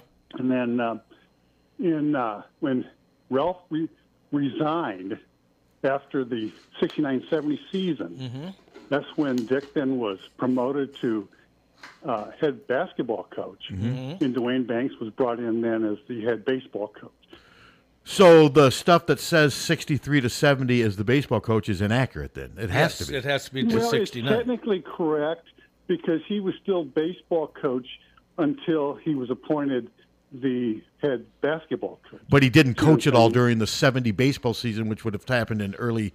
In, But in the first three months of 1970, he was still the baseball coach, even though the baseball wasn't in season, right? That's right. Okay. Yes. Okay. okay, that, that explains And, it. and Dick was a, uh minor league baseball player and um, a longtime Iowa baseball coach. Otto Vogel Mm-hmm. brought him in as an assistant. Okay. and then he uh, he also then uh, was an assistant uh, with Sharm Scheuerman. I think it was 63. I think it says he was Yeah. the first year, hmm and then of course um, during the era with Ralph, I think it was thought that Dick was the his head assistant coach, but Lanny Van Eman was kind of the head recruiter Okay. and, Yeah. and um, very active. And then at that, Lanny then was appointed head coach at Arkansas after that uh, 69-70 season. Okay, yeah, remember we had So Lanny on a we did- while we back. did. We had him on during the all that COVID stuff. Yeah. when, when we were having. It okay, well, thank you for too. thank Yeah, you good. for explaining that. Yeah, That makes sense. So it is sort of misleading, though, if you read that. It- thing. it It is. is kind of, but no, you explained yeah, it perfectly. yeah, Thank it- you. It's just a matter of the season. And of course, then Duane Banks went on and took the baseball season team in, in just a couple of years. to the College World 1972. Yeah, 1972. Yeah, I believe and Fred Mims did was a the great starting. job with that. Fred Mims was like Now- maybe the starting center fielder on that team. Yeah. Fred was a great Oh, I baseball was, player. Fred, I was told was very good baseball player. Yep. So, all right, thank you, sir. Appreciate it. Yeah, one one other thing Uh-huh. in terms of Dick Schultz, he had some unfortunate things happen to him as a head coach too. Um, of course, he had he brought in Jim Speed, um, Yes. Was that a sad. Duco player. That was sad. And the unfortunate story about Jim, everybody knows that. And then he brought there was another player that came in from um, I think it was Ohio, Harold Sullinger. Mhm. And Yeah. he was just a tremendous player. I remember that. Yeah. Uh, but he did not. He made. He played as a freshman when freshmen were ineligible. We're ineligible, then, right? Then he became ineligible and never played. But um, he brought in Glenn Worley Sr. From New um, York. and then Larry Parker, Mhm. who's Candace Parker's father. Father, yep. Who was a really good player out of Chicago. And uh, then Ricky Williams came in from Cedar Rapids, Washington, who came out of the junior colleges. But he had some injuries in there too of some players. And then also, the Big Ten changed because in 1970, Bobby Knight came into the Big Ten and Johnny Orr, and it really f- changed the face of the Big 10 Mm-hmm. No. And uh, Iowa really didn't re- uh, quite adapt to that. Uh, the recruiting really improved in the Big Ten. And of course, Bobby Knight brought a real emphasis on defense, Yeah. which uh, Iowa really wasn't known for in those days. They, Or they these scored a lot of days. yeah, yeah. Okay. Oh, well, thank you for guys. that. I hope that made it clear. no, no, it really thank did. you. Thank you. Appreciate it. Mhm. No, that was good That stuff. makes sense. It is now makes sense. What do you think, Captain? You knew all that anyway, didn't you? What happened? No, I, I'm not. I don't know about the When was Connie Hawkins? the speed. When? Yeah, was that 50s or 60s? 60s. So was that Dick 50 Schultz too? When was he here? No, that it would year? have been early Sharm. That would have been Sharm. I- I Okay, think so. Early 60s, wasn't it? Do you remember anything about Connie Hawkins? You remember your dad saying anything about him? Oh yeah, yeah, I do. Because Yeah. I mean, it- remember watching him, you know, in the practices because he Uh-huh. never obviously never played in a game, Uh-uh. but he was here for at least a semester, wasn't he? Um, I'm not sure how long he was here. Yeah, But he was Dr. so. J before Dr. J. Hello. Connie Hawkins. Hey guys, Mike Aiton. Hey, Mike. Hey, Mike. I sent you that text, uh, Pat. I I kind of lived that whole time, junior high, high school, college, with Ralph Miller and Schultz and those guys. But it was was he head coach from '63 to '70? Well, we just had a caller explain it. What Yeah. happened was he was the reason they listed as 70 is because he was the head coach in January, February, Mar- March until the 70 season started. Then that's when they started counting Duane Banks as the coach. So that's why it's confusing. It does say 63 to 70, Banks 70 to 97. So it's kind of confusing. It is a little. But Right, this caller right. explained it to where they do it that way because of the three months in 1970 where Schultz was still the head coach, but he actually never coached in a game. So yeah, that cleared it up. Yeah, yeah, and he, yeah, it was he was his head baseball coach and Stick and Freddie Brown and those guys assistant basketball coach. But as soon as, as soon as Ralph left in March, he was elevated, and that must be when they got Evie got Banks real quick. Yeah, he must have. Yeah, Yeah. I mean, so oh, so Evie was a Banks was another Evie hire, not Bump. Well, that's um, I'm pretty yeah, I'm pretty sure because Yeah, it would have to be because uh, Bump didn't start until August. Of That's 70. right. Oh, you're right. So That's that right. so Evie was the one who hired Duane Banks. Okay, interesting. All right, just trip Yeah. down memory lane. Yeah. So how you guys been? Been pretty good. Yeah, pretty darn good. Di- Yeah. disappointed with the uh, men's early exit in the Big Ten tournament and NCAA tournament, but we are coping. We're coping, well, Mike. you know, we all were. Uh, we all were, but the uh, it was quite a season to say the least. It was very unusual. You know, the whole Big was. Ten's out now. Yeah. Yeah. You know, you're, Except for you're talking, you know, Wisconsin. one thing I think about what's that? Wisconsin's still alive in the NIT, aren't they? Yes. Yeah, Wisconsin is. Yeah. But the uh, the one thing that is interesting is, I think these big conferences, it, it's so tough during the season. You know, it's every night, Yeah. every night, and you know, nothing against Gonzaga because Gonzaga's, you know, they're, they're very good, but they have to get up two or three times, uh, you know, on the average during the past a season. Yeah, no, you know, I'm- for their. I think that does factor. games. I think all these big conferences now. Kansas State's the only team left in the Big Twelve, right? Well, you got five of the remaining twelve teams. Five of those teams were from big conferences. I'll tell you what, UConn looks really good. I Well, didn't realize do. how good they just destroyed Arkansas last night. I did not realize that they were this good. But no, I think there is something to that, Mike. I think these conferences do beat up on each other, and I think the one and done mentality. I think, I mean, if Iowa, Are the you, hell is? Are you stealing a car? He's listening to Olivia Rodrigo. He's doing both. He's listening and stealing a car. yeah, I'm listening to you. Yeah, I am. I am back. B- but I do think that these conferences do beat on each other some, and Yeah, true. But I think, uh, Mike, if if Iowa played Fairleigh Dickinson in a best of seven series, they'd beat them. Don't, don't you think they'd beat them probably four? I mean, four to one or four. But it's the one and done thing. I think also helps too. A lot of these teams play with no pressure. They got nothing to lose, and I think sometimes don't you think? I mean, if Haluska's team from 06 had played Northwestern State in a seven game series, what do you think is going to happen?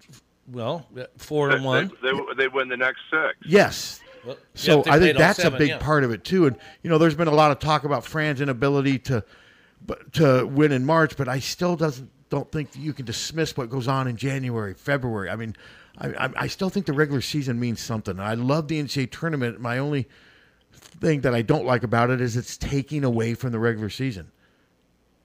Well, and I I th- I love the regular season. I think it, I'm sorry, but I think it means more. I do, too. I just think it's. I really do, and I wish this is this is my wish. We had one more game, and 128 teams get in the NCAA NCAA tournament. Okay, one more game, we're down to 64. Mm-hmm. I mean, you end all the chaos of Clemson, Rutgers, uh, Vanderbilt. Those three this year. I'm, I know I'm missing a lot that didn't get in. No, you're right. I mean, Team 129 is not going to have much of an argument if they don't get in. I get, I get your saying. Wisconsin's, Thank you. Wisconsin's making their case. I get what you mean. I think that I don't have a problem with that idea. I mean, the I mean football. No, it, and people say, well, well, then we got to cut out the conference tournaments. Hey, guys, that's not going to happen because you know why? Money. Money. The almighty dollar, which is great, and, and and the conference tournaments are, you know, it's really three seasons, isn't it, guys? Yes. It's a full season, and then the tournament, the conference tournaments, Yeah. and then the NCAA tournament. It's three things, and and I don't know if you can, you know, everybody. I'm not making excuses for Iowa. I'm, I don't, I don't want to make excuses for anybody, but it is what it is, and they're all great. And I'll tell you one thing: these kids do on every team. They play hard. Oh, they do. Sometimes they go in, sometimes they go in, and sometimes they don't. I I found it very interesting how, you know, Iowa has a lot of good shooters on their team, but boy, they they don't like being away from Carver.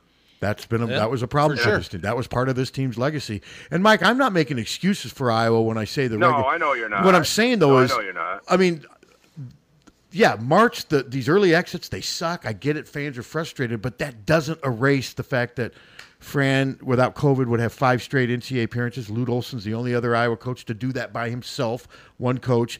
And the fact that they won 26 games in the Big Ten tournament last year. There's more to it than just March, is what I'm saying. Yes, I would love for them to. I want these droughts to end.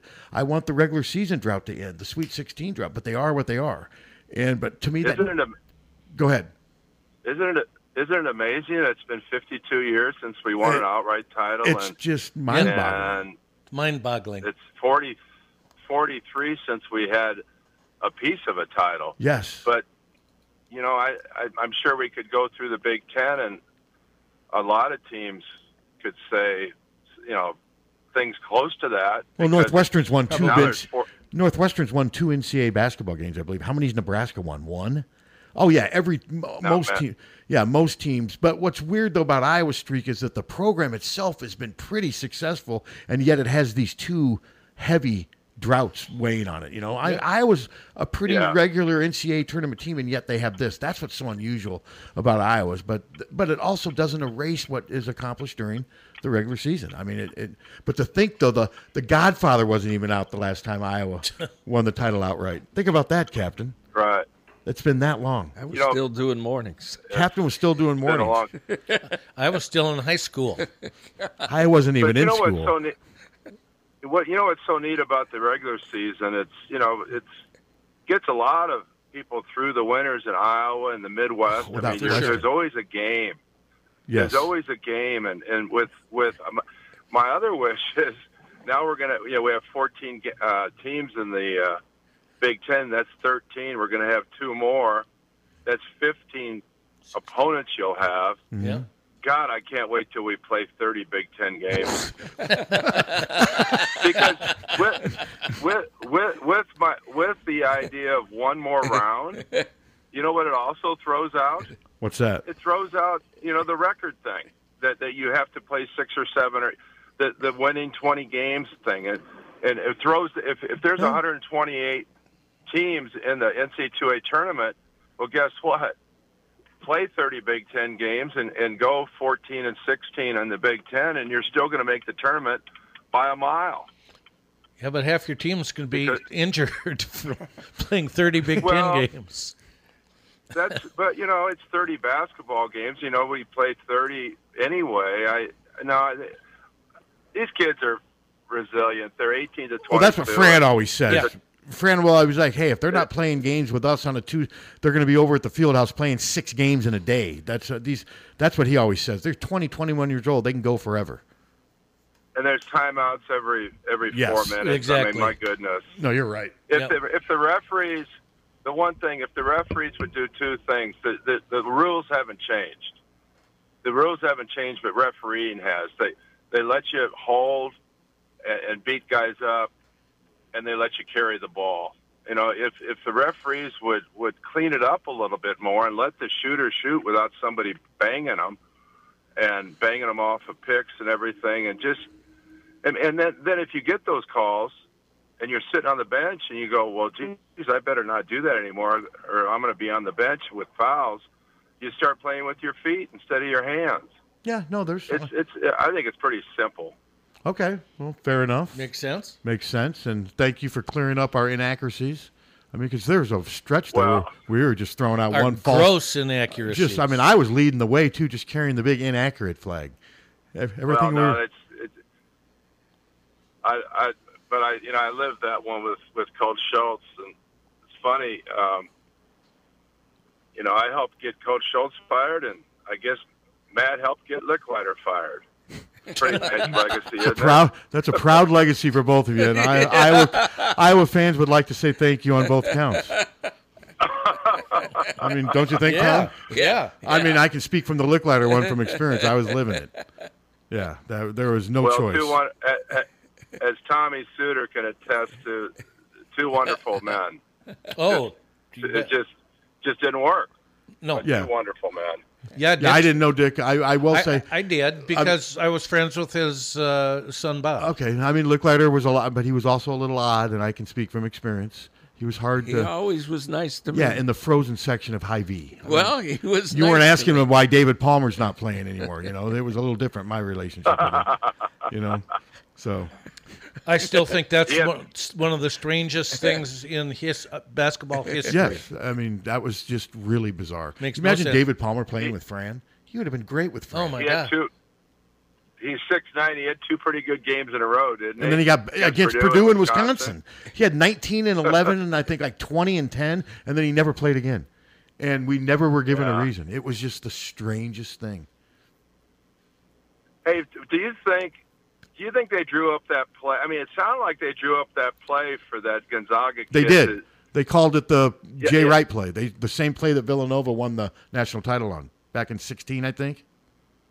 there you go. Yep. It was the same play. You know, Now, it also It's a hell of a play. you need the guy to make a 28 foot jumper for you for it to work, but he did. I think it's the same play uh, Connor uh, did for uh, Sandfort? Payton. I think it was very in the, similar. uh, yeah. What, what was that? The uh, Michigan State Michigan game? State game. Yes, I think it was very similar. Yep. It was. My God. What a I game mean, that was. I mean, well, the UCLA, but the Michigan State Kansas State game was so fun to watch. I was cheering for Michigan Wasn't State. that something? It was just so much fun to watch. I mean, I wa- I gave up on Andy Griffith. It was so good. You know, seriously, I did. I did. I, I mean, it was good, sh- good ones too. Good Andy Griffith episode. I said, no, I got to watch this game. It, it, it's funny how the games change. I mean, it used to be even pickup games. You know, uh, college games, high school games always used to be start with the center, start with Yep, the bang it center. inside. Now it's now it's been the last twenty years. It's I think maybe since Ronnie Lester, may, he might have been one of the first ones. Like, Give me the guard. Yeah. Give me the guard. No, you're right though, Mike. I think Ronnie that timing there was a shift then, and I also think Magic Johnson brought more emphasis. If you have a, even though he was six nine and a complete freak, I Yes. think he was like, man, if you got somebody with the ball in his hands out on the perimeter, he can really impact this game. So I, and that was all about Yeah. the same time, late seventies, early eighties. Yeah. Say, my wife Julie hit me with something yesterday. I think she's right that uh, Keegan Murray hit six threes the other night. He did. He Yep. did. He's like, he, he's like twelve or 4, 16 away from the rookie record, and he, they have like ten or eleven Yes. games left. Yeah, Yes. he's got a very good chance of uh, breaking the record. Yes, he does. He's he. Uh, right now, I think he might be rookie of the year. It's it. He's got a chance. The guy, the Duke, Pan, what's his name? Pan, Pablo Panchero. um, Banchero. He's had a really good year, but no, I think he's in the discussion. Okay. W- Wasn't he the like the first pick? He was anyway? the first pick, and he's had a pretty good year. But I don't know what he's done lately. But I would think that definitely Keegan would be in the discussion, and the fact that they're winning helps too. Of Yeah, course, you bet. Yeah, because they've been a Well, real- yeah. they've struggled for years, and he's got some great. De'Aaron Fox is one of the best guards in the NBA now. He's got some good players around him. But no, it's been a great rookie season for Keegan. Couldn't happen to a nicer The guy. bonus.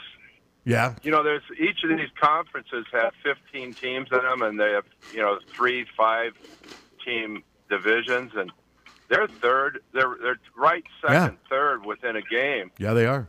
in the whole Western Conference. Yep, it's been a great story, great run for him this year. So yeah, it's been a lot of fun keeping up with him. He's making Chris money. Yes, he is. Yeah, He really is. yes, he is. Yep. Oh no, it's a great story, Chris- and, yeah, I mean it's just. I'll say Keegan's actually been better than I thought he was going to be. I thought he would be good this year, but I didn't realize he would be this impactful from three point range. But I- I man, he didn't made a, he made a ton of big threes at Iowa. Very comfortable shooting them. Absolutely, and Chris, Chris, is, Chris will get right in there, and they, you know they won't double team him and everything, and he Find has- the right fit. Length and- Yep. Yeah, yeah. Yeah, no, It's funny how they said they, they shoot that set shot. I think You know, it's funny how jump shot. It's a- I think it's funny, Mike, how Chris had an airball in almost every game he played this year, but it didn't seem to phase him. Even games where he was completely No. dominant, there was always one airball. So they got to the point where I was waiting for the airballs. Weren't Oh, you sort of? it's and, odd. And I enjoyed them. There were times when I enjoyed the airballs. Well, you lead. You let you let off your show a lot of times with well he did it again. Yep. and yet it didn't phase Well- him, and he ended up getting 25 and 7. And no, it was even that last game, Right. Mike. I mean, the last game where in the tournament where he did struggle, he still finished with 15 and 9. I mean, those are, Yeah, yeah, incredible. yeah, Yeah. pretty good numbers. And You know, well, aren't those you know, your career stats at Iowa, Mike? Fifteen and nine. Tommy, let me tell you about my career stats. at Iowa freshmen were eligible my freshman year Yeah. for varsity. hmm I didn't get shut out. What'd you do? One. Free One. throw. Got a free throw. Hey, What? But what's that tell you? That's a negative, Tommy. What's that tell you if I got one free throw? that you what's missed. that tell you? You missed another one. yeah, yeah. Hey, Mike, I got to No, ask no, you. that- I, I know I've asked Yeah. you this before. Do you remember the first time you played on the same court with Ronnie Lester? The first time you actually experienced what, what he was all about? I mean, because obviously there had to have been a first. Well, he was a senior in high school when I was a senior at Iowa, So, so, I never got. I missed him. Yeah, it was it was pickup. Um, That's what I meant. I know you missed him by a year, right? Your last year was his. Yes. Okay, but the first time you ever went against, because you were still very involved in playing pickup ball then, weren't you?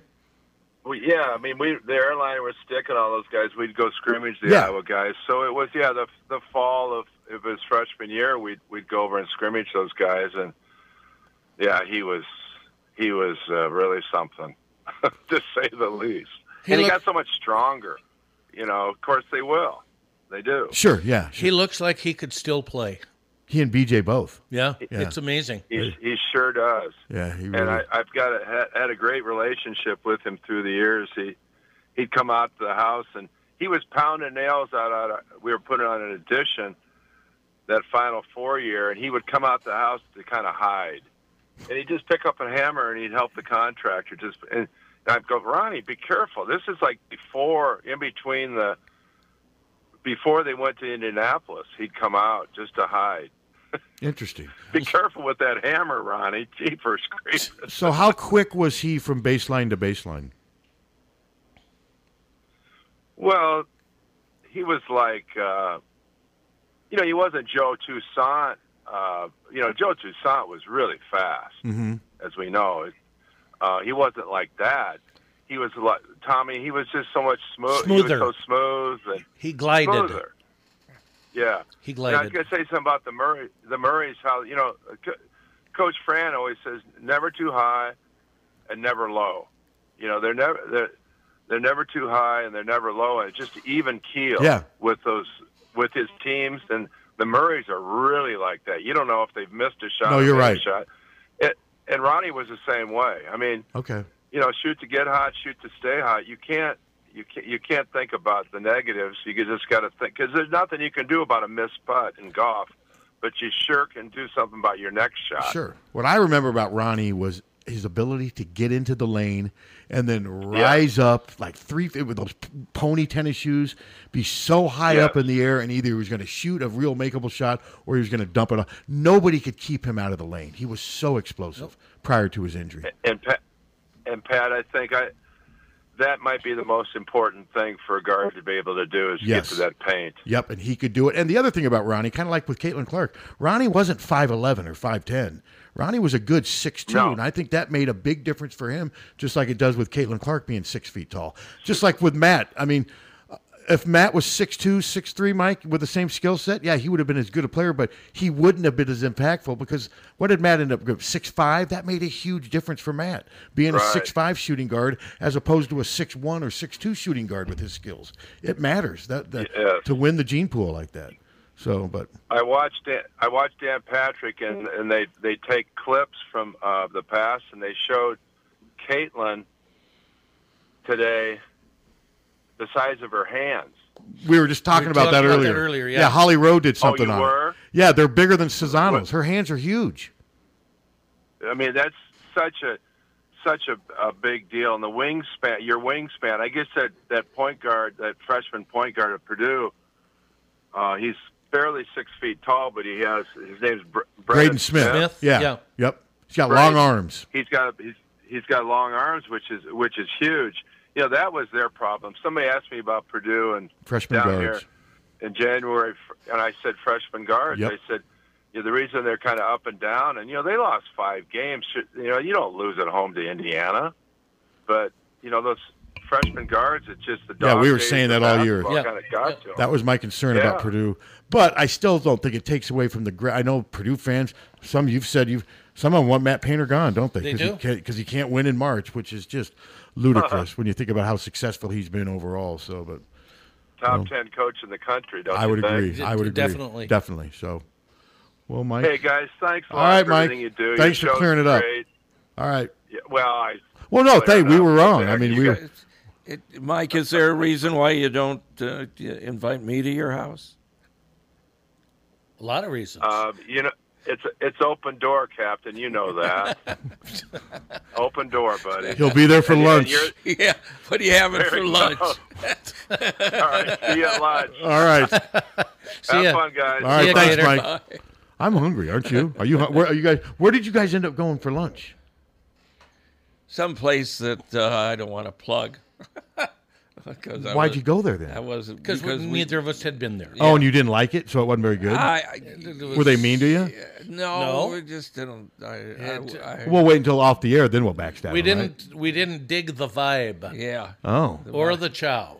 Yeah, it just wasn't. Well, the atmosphere and the food were both bad, then that's probably not a repeat place, I would assume. No. And you know, the we haven't service was a little iffy. we haven't Yeah. met since Kirk had his press conference, which was um, kind of went as I expected. I mean, his line about Spencer Petras, I, I mean, I think fans are reading way too much. It was kind of odd what he said. He is still on the roster. He could play, and I know I'm going to get killed for saying this, but let's say they do have three, four.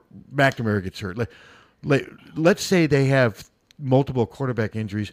Petras as a last resort in October or November wouldn't be the end of the world. Can we at least agree on Except that? Except I don't think he, he's not going to be recovered. Probably not, but Kirk did not rule out the possibility. That, that's his comment made it sound like because I think we've all been led to believe, well, he's so far from ever being able to play again, it's a mute point. We're just keeping him on the roster because out of respect. But Kirk said that we'll cross that that.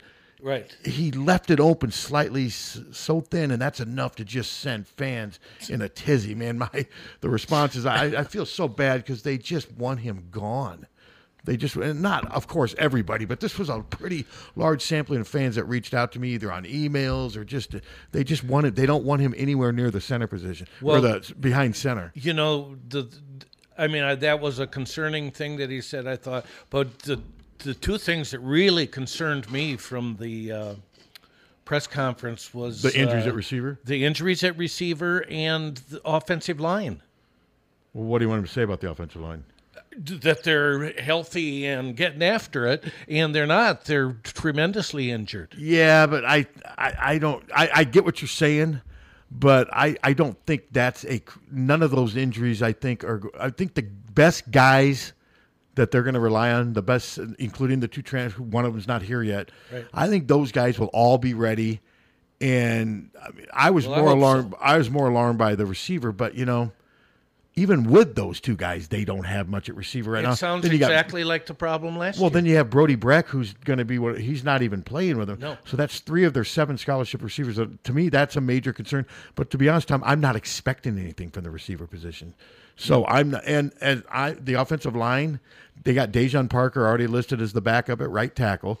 And, um, And isn't even here He's not even here, so he's not going to be listed. So I think it's just way premature to worry about stuff like that. And as far as the, I, I didn't think he was going to comment on the settlement. I mean, and I asked him, and the only reason I asked him is because he made it obvious in his statement that he was did not like that he felt the mm. lines of communication left much to be desired. Didn't you get that impression? Yes. Well, I asked him. I'm like, were, were, were the lines of communication where they needed to be?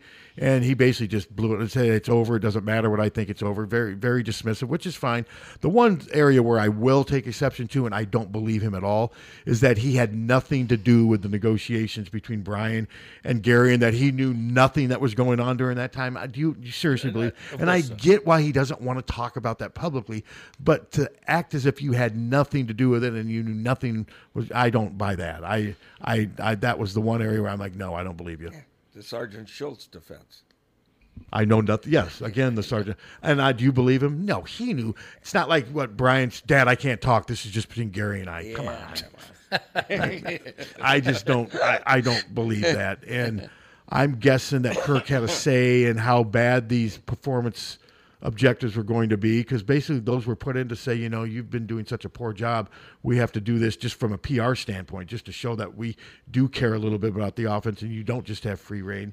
And my guess is Kirk was probably not happy about those objectives, don't you think? As the father, I'm guessing. I'm gu- and but no, that was the only area where when he said something, I'm like, I don't buy that. But I didn't think he was going to talk about.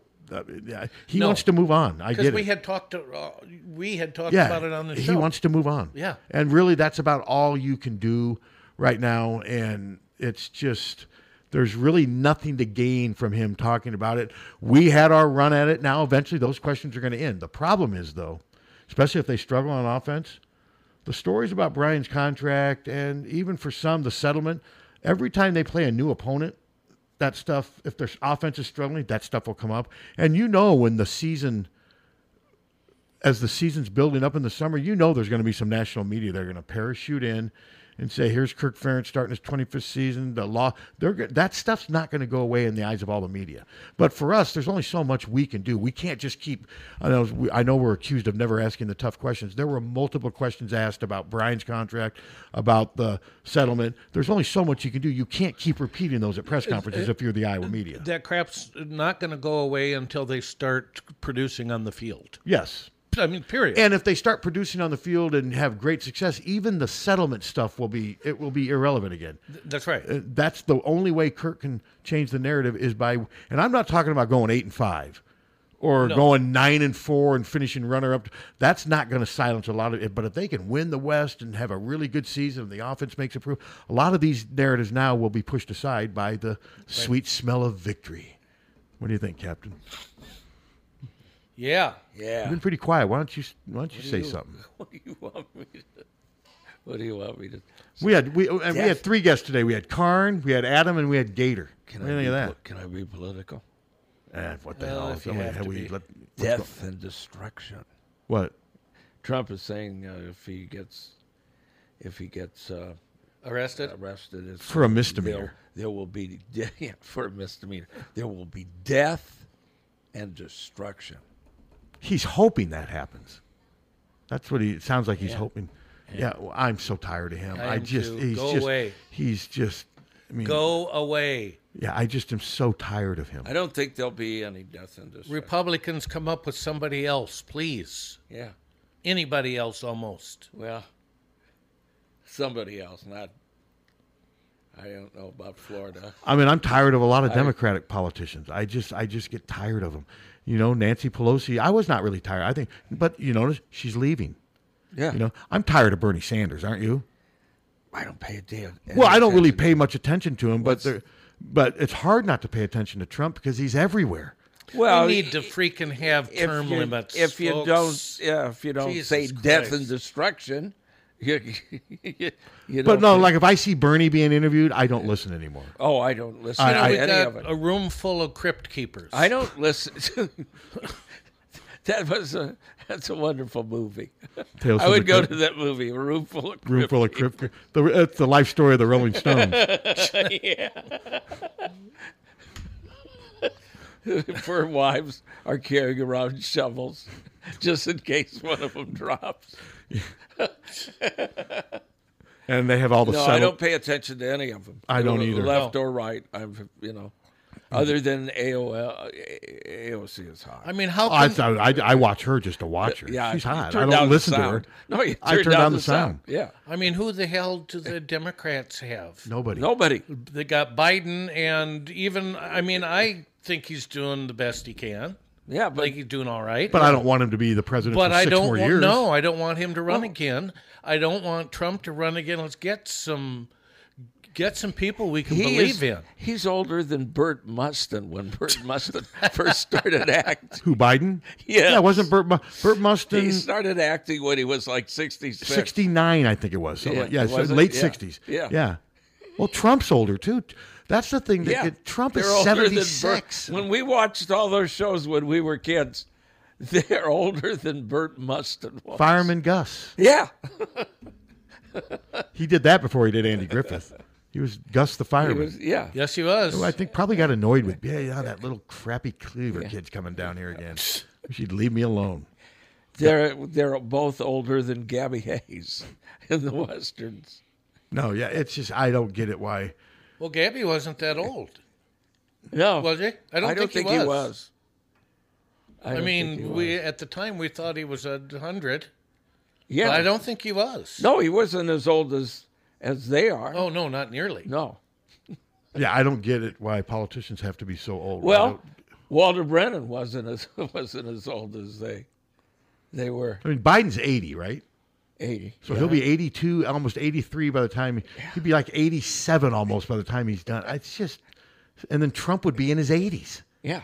It's just silly. So who's the guy that was in Cocoon that all Wilford Brimley. Wil- he's like 35, isn't he? If he was still alive, Wilford- is he Wilf- dead? Yeah, he's dead. But he, I mean, when we Well, thought he- he, was seventy-five or eighty, he was, was in his- like 50. Yeah. Yeah. Well, that's Maybe- there's a thing on Twitter that shows a picture of somebody when they turn 50 compare. It's really kind of mean compared to what Wilford Brimley looked like. He was in his fifties when they were filming Cocoon, and you thought he was like you know. And so yeah, there's this. Somebody on Twitter has that that that's their big selling thing where they draw attention is they'll take a picture of a famous Hollywood person who's turning fifty and compare it to what W- Wilford Brimley looked like at the same age. So, but yeah, no, I don't. I'm so I'm so sick of politics. I am too. And that indictment, I'm so sick. I mean, you know, if they, I Uh, at this stage, I don't even. It's not going to do it. It's only going to probably help him. He's not going to go to jail. No, for anything. I'm just he's sick of never going to go to jail. He's never going No. to jail. No, you know, he's I'm never s- going to jail. We don't put presidents in jail. And you do realize a lot of this stuff. does- Jefferson he's- Davis. death and destruction. Okay, Captain. well, he's that's- ra- that was it. he's raising money. Okay. I mean, part of the reason he's doing this is he's raising money. Yeah. That's the. I think that's his. Yeah, big he's one. raised He's over raised- three million He's dollars. just. this It's, it's, year. he's working. This, This, is week, his. rather. This is his job right now. Is to cite. Is to try to inflame the nation so he can stuff his pockets. And I just don't care. And Yeah. you took this podcast, man. Things were going solid, man. And then I, took- I'm tired of this show. I'm tired of you guys. Let's end this thing. yeah, I think it's time for the show to end. I do too. What's next? Hey Lang. No, it's Hey Molly. Oh, it's Hey Molly. Are we doing the police reports? Yes. Oh, then it's police Wow, reports. Suter trying to phase out Lang. Yeah. What the What hell, the hell? Suter? Tired Nepot- of him too. Nepotism. He's trying paving Yeah. the way for his daughter. More yes, airtime. I want more more, more Molly. and a bigger audience Yeah, for well, Molly. Just call just call her Tom Suter Jr. Yeah, more Molly is the a theme big here. audience for Molly. Is And- what but I you're want. fighting for Not Tommy after Lang, right? this show. We're gonna go. Oh down- boy, we're and, and now a phone flames. call. Let's end it with this call. Hello. Listen, Steve, you know what? Station sucks. Okay? Okay.